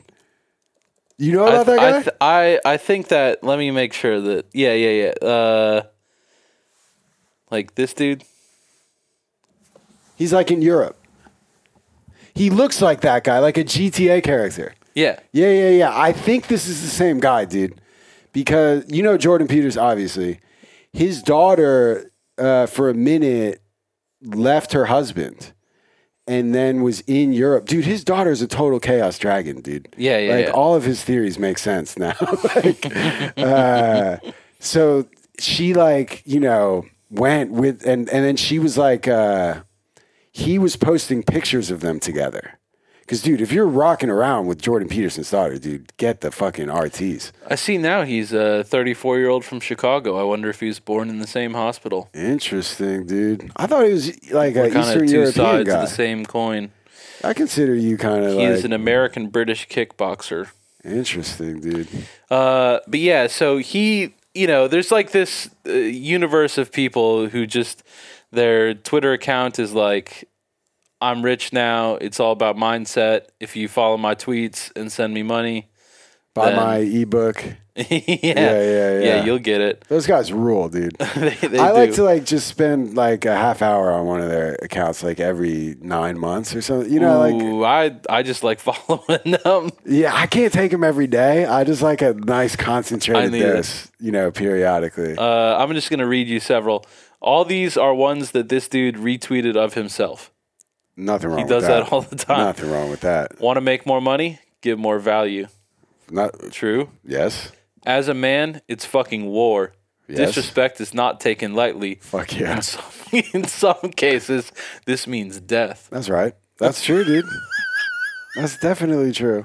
Yeah, that's why I'm saying it, is because Yeah. of how much I agree with it. I might follow him after all of this. Emotions are a distraction. Fuck how you feeling. Ooh, I don't agree Professionals get the job done regardless of how they feel.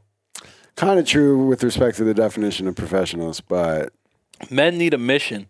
Without a mission, you have true. men who are depressed. true. Doesn't matter what you're doing, always be building. Kind of a good point, dude. They're all good points. These are great points, dude. Uh, but yeah, so uh, so Bruenig's just agreeing and yeah, yeah. saying other people should see Bruenig's just trying to make make some good points. I f- uh, and so yeah. he's retweeting this dude all the time, and I'm Dude, like, Bruenig clearly has a mission, dude. yeah, When he wants more money, he starts another podcast or whatever. makes more value. uh, makes more value. Uh, what's the other one? Uh, Fucking, he doesn't take Oh, disrespect, right? He got Uh, fired for not being disrespected or whatever. I don't think that that's an accurate reading. Um, why do you care what another person thinks? That person won't have your regrets, nor do they give a fuck about you. Just do what you want. nice, dude. So he's retweeting it, and so I'm seeing these and like cracking up every time I every time I see him on the retweets, and I'm like, this isn't enough. I just got to get these straight. Yeah, yeah, yeah. So I go and follow him, and like within a couple minutes, uh, the dude hits me up. No fucking way, dude. Yeah, Dude, game recognizing game, dude. Of course. he says, uh, He was like, "Yeah, we were born in the same hospital, probably." "Hey, bro, thanks for the follow. I appreciate it." Nice, dude. That's great. And I was like, uh, you. I love that you I did. I did, dude. Uh, because it was fun so far. Uh, so I say, don't even mention it, brother. I look forward to your content. Great, great response, Then, dude. then he says, bro, I've got a Telegram channel. Would love your feedback. Oh, whoa! Is he chasing you for cloud, dude? I mean, I think he saw the follower count and was like, Yeah. this is an account to be respected. Yeah, I was gonna say the first one sounds to me like sometimes if I retweet a rapper or whatever, I'll get a DM just being like, "Thanks, man." But it's like I'm pretty sure that's just like marketing. But I think he's cloud chasing you, dude. No way he's asking for feedback like that. Dude, did you give him feedback? No, dude, I was out at that point. I was oh, in Oh, too man. deep. I Dude, didn't say anything to it. Watch his channel. I'm not going to. Uh, I mean, my I'd have to join fucked up? Telegram. Did I do something with my mic? I don't know. It doesn't look fucked up to me. Okay. You're not on Telegram, dude? What are you even doing, dude? Are you on Clubhouse? No, but I was one of the Twitter accounts that gets the Twitter thing. Actually, I did have to join Clubhouse. Oh, okay. Wasn't okay. wasn't Oh, choice. dude, I got a big time update for our tech listeners, dude. I learned the Fuck does that mean? I learned something new today. yeah. Because I think the other week when we were talking about airlines, you know, we were talking about NFTs, and I said that they're basically Bitcoin. Mm-hmm.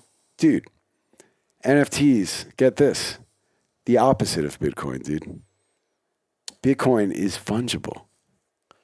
NFTs, non fungible. Did you know that? I'm not joking, dude. Bitcoin is fungible. Is it? NFTs are non fungible. Yeah. That's what I told you. I was It doesn't watching- matter which Bitcoin you have; they're all worth the same. That's, I think that's is that what the makes point you're Bitcoin making? Bitcoin. Yeah, yeah, That's yeah. what makes it fungible. Yeah, whereas the tokens are not non fungible. Because I told you I was watching Lawyer YouTube, dude, and a guy had a what I, I watched like the first ah. minute. I turned it off. It's just all stuff that's recorded on the blockchain. Did, yeah, It's dude, just a- once he said that, I was like, we're done. Like I learned that Bitcoin is not fungible. Is, Is fungible. fungible. I'm not going to learn what blockchain is today, dude. That's when I clicked off the video. But I'm going to learn what blockchain Kind is of. pretty soon. Saying that Bitcoin is fungible is like missing the top 400 most important things about Bitcoin. Really I, interesting. mean, I think I mean, it's the only thing I know about Bitcoin.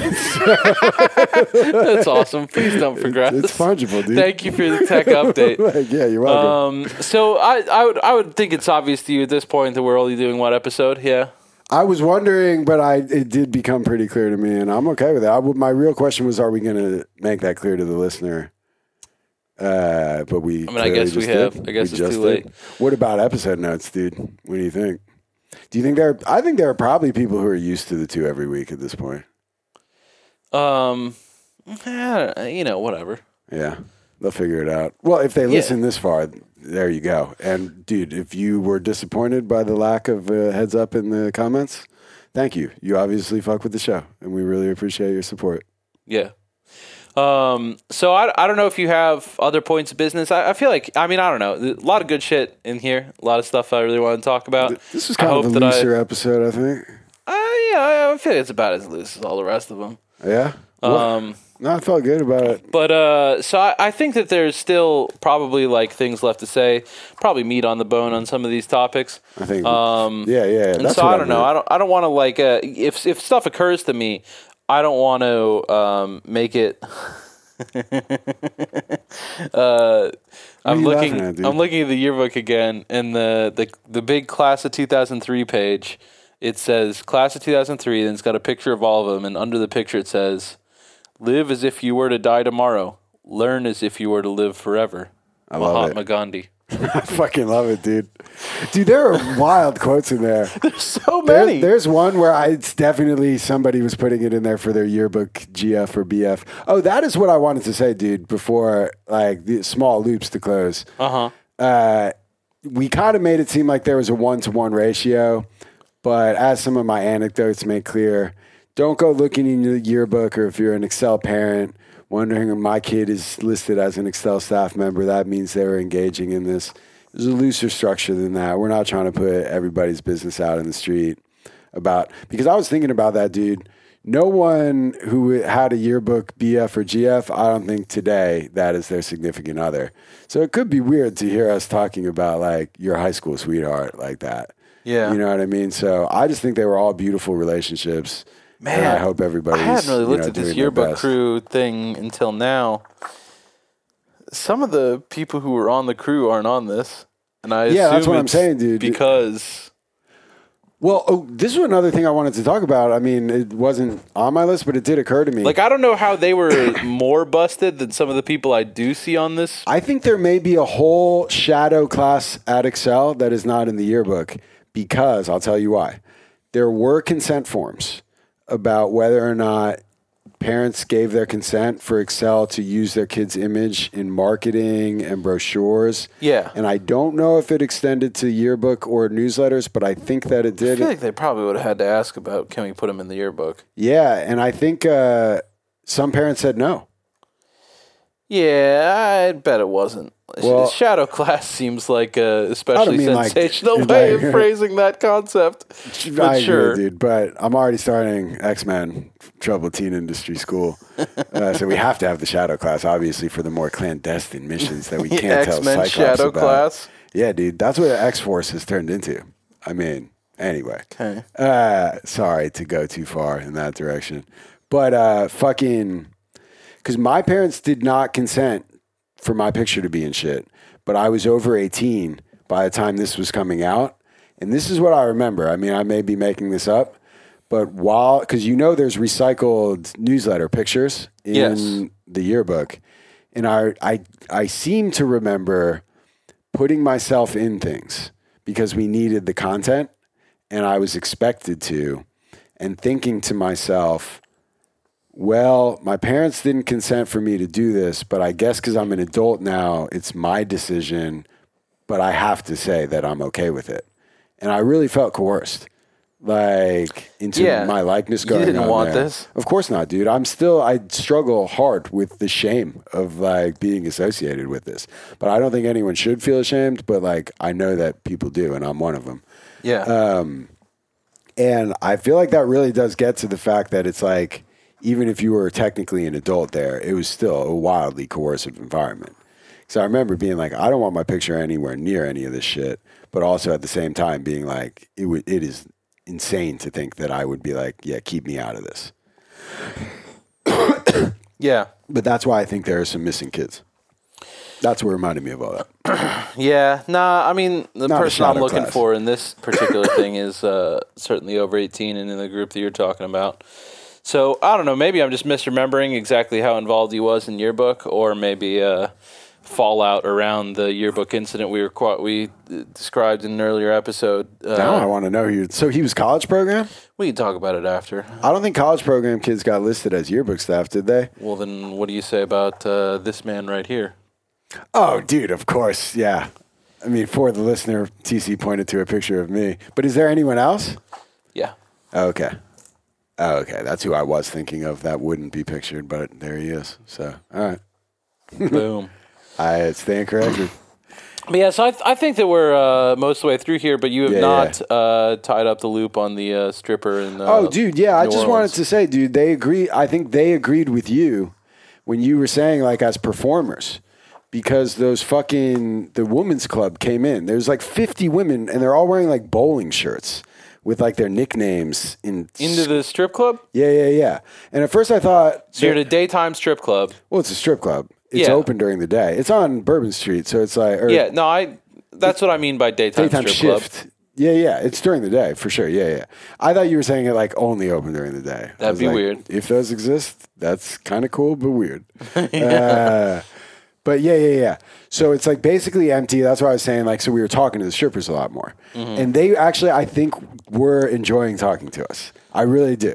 Uh, I mean, I think because that they weren't getting that much money from us. I think that by and large, like, like I was drinking cranberry juices. with any of that shit, dude. Like, have you ever done something that like? Have you ever done something that was like hundred percent fake? Like ever?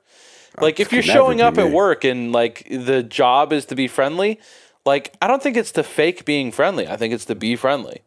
Yeah, yeah, yeah. But as someone who had uh, many jobs where that was part of it, you can definitely tell where you're like, oh, sick. I actually like this person. You know what I mean? Yeah, no, I understand, but I, I just saying like I, I, I know like all the cynical points, and I know that I was making the jokes about like Yeah, along yeah. those lines earlier. It's not earlier. important to me how much these strippers liked me. That's fine, Right. but I'm just like just to the earlier conversation of like who's cool, newscasters or strippers. I think that strippers like a, a like a, a requirement to the position is that you be able to like ap- appear engaging to people and i don't think that that can like really be fully faked i think it's a lot easier to just like be the kind of person who is legitimately interested in Yeah, I, others no, I fully agree. Yeah, yeah. yeah. and like i think that is a skill that is common in the profession like not universal uh but like and that's cool it's that's a that's a group of people i want to hang out with Yeah, yeah, definitely, definitely. It which also, is why i don't leave strip clubs just there all the time it, it- yeah, yeah. It correlates with the extroversion and openness to experience, you know, which tend to make for fun people. yeah Uh, but that's what. She, so I was asking her because I, I the women's club were not. It wasn't a lesbians club.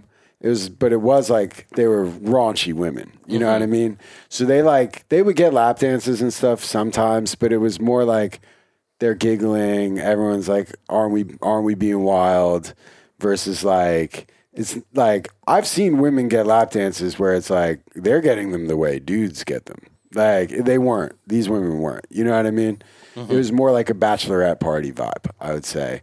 Uh, but with like almost bikery ish women, and they were from Oklahoma. Uh, and so I was asking the stripper, like, how do you feel about that when you see them come in? Because like they knew that. Like it was like the crowd. They were like, yeah, this crowd comes here like every year, or like whatever. And I was like, do they tip better? And she was like, no, they actually don't. And I like, Fucked up. yeah, and she was like, women actually they don't tip. Women are considerably worse tippers in the strip game. That makes sense. Uh, actually, Yeah, I guess you know. I, I, they probably view like I saved paying- you from having to grind on some sweaty guy. You're welcome. Yeah, they also I think go less. Even the ones who go, they don't really know the deal, and They're certainly not like getting lost, like spending ten thousand without meaning to. yeah, and like I think there's a certain kind of man who literally the act of giving their money I to know a a guy who woman knows is a guy. pleasurable. That like got drunk, passed out, and woke up with like an eighteen thousand dollar bill. Dispute that shit. I mean, come on now. Obviously, yeah, dude. Uh, that still is funny for that Yeah. to happen to someone. Uh, yeah, I don't think there are many women who are like the main thing that I do. I I have four hundred extra dollars that I make a week that I I don't need for my bills or whatever, and I give it to fucking candy. and I, I fucking live for that shit. Like there are guys who are like that. Hundred percent. so of course men are better tippers because Yeah. those all almost all of those guys are men. Like or all those people are men. Uh-huh. Uh, but the stripper was saying like to your point about like them being performances like artists and enjoying you know like their own job and their interactions. That's what she was saying. That's what Alita was saying, dude. She was like. They don't tip as well, so if they came in all the time, I probably would like come to like really resent it because I am working uh, but they know what it's like to have a woman's body. And so I hear them when I'm like doing wild shit on the pole or like making my ass clap in a way that like I had to work pretty hard on. Like, and I hear them being like, God damn, dude, look at the way she's making it clap, dude. It's like men don't talk, they're not appreciative like that and they don't appreciate like that. It's hard. It's fucking hard to do this shit, and so I really like that. And I was like, that's that's like a super interesting perspective. It is. Uh, you know, I'm glad we had this talk, dude. Like, it, it, was, Yeah. it was a fun time. yeah, you and Alita. Uh, yeah, yeah, yeah, yeah. And then we never went back, dude, because the boys didn't want to go. Like the bachelor party got out of control, and like the critical mass just never came back. But I, that's what I was saying. Like, I like, you know, it's it's. I was worried the reason why we originally brought it up, but you weren't saying newscasters are cooler than strippers. But I will say that other newscaster that I know was definitely the kind of person at the party where you're like talking to them and she's looking over your shoulder to be like, is there a cooler person at this party that I could get more out of talking to? You Strippers aren't gonna do that to you, dude. I mean, they might if you're not ponying up like the way you should be, but, But that- then that's your at fault. work, dude. Yeah. You know, it's not a social. I guess like newscasters treat socializing like work, strippers socialize as work. You know, and they I know who's honest. you Uh, know what I'm saying? One more senior quote for you. The quote's not funny. It's uh, Okay, art good. washes away the, from the soul the dust of the everyday life. Uh, but inside the quotes, it says Picasso, and then says the student's name outside the quote. A classic Michael Scott Wayne Gretzky. Whoa, no way. That rules, dude. I know. I mean, you know, years before The Office is on the air, Wow. Although, okay. they quoted themselves quoting Picasso. That is amazing. However, I have a question now. Uh huh. Why is everyone else on the page that says senior quotes saying goals? It's titled senior quotes. Everyone else is just saying. How is that confusing to you, dude? I, wa- I made the yearbook, dude. I Whenever someone at. Excel asks you what's your senior quote, you better be telling them what you're gonna do for your parents. I mean, you should just hit them with the serenity prayer, dude. That would be funny. Or the Jesus prayer or something. God, that would be good. But it's like, it does seem like this one person didn't get the memo. And it was like, I mean, a couple of them are. I'll give you a full quote. yeah. I don't. None of the rest of them look like they're straight up like people will forget what you say, but they won't forget how you made them feel. Maya Angelou, Alex. like, you know, that's pretty tight, dude. Yeah. Also, the the font setup. What is? How many fonts can be on one spread, dude? I mean, that was your call, and that's Yeah. the decision you decided on. I don't know if it was my call, dude. Look at this dude, dude. This is funny, dude. If only I could beat Super Mario Brothers three. Yeah. If, like that has to be like an inside joke, right? Uh, yeah. I mean, he was. I he was involved in the crew, right? Oh yeah, definitely. Yeah. He's on the crew. Yeah. Also, looking at this picture, I will say another thing. Pro Excel. You know, I, not that I want to start a new topic, but a lot of kids kept wearing their chains at Excel. That was tight. It's like I think there was more kids wearing uh, like chain necklaces, more boys wearing chain necklaces than at any other place I've ever been in my life. Well, then I think that those places were less cool. I agree, dude. I mean, looking at the pic, like a lot of kids would rock their A chains a lot, ton. dude. I mean, it's the only thing you could bring dude. in. Yeah. You could be like, if you were like, "Hey, mom, send me my favorite fucking JNCOs," you're No. getting in trouble. Send me my cross, dude. Send me my chain. Yeah, that's floss. they were sending you. Yeah. They would. They would. Be, they would do that for you. Pretty tight, dude. it was pretty tight. Let's bring that back, dude. Well, dude, obviously when we shoot the pool party video, the chains are going on. I mean, Constant they have to. I mean, people think, you know, I could see how it's uh, appropriation, you know, if we're making music videos and like saying we got to wear chains. But it is my culture as an Italian guy from New Jersey. Yeah. Like all aquatics must involve chains. yeah, yeah, yeah. Um. All right, man. Uh, I think that's that, that, that feels like an episode. Yeah, I have no idea. For all I know, this is four hours long.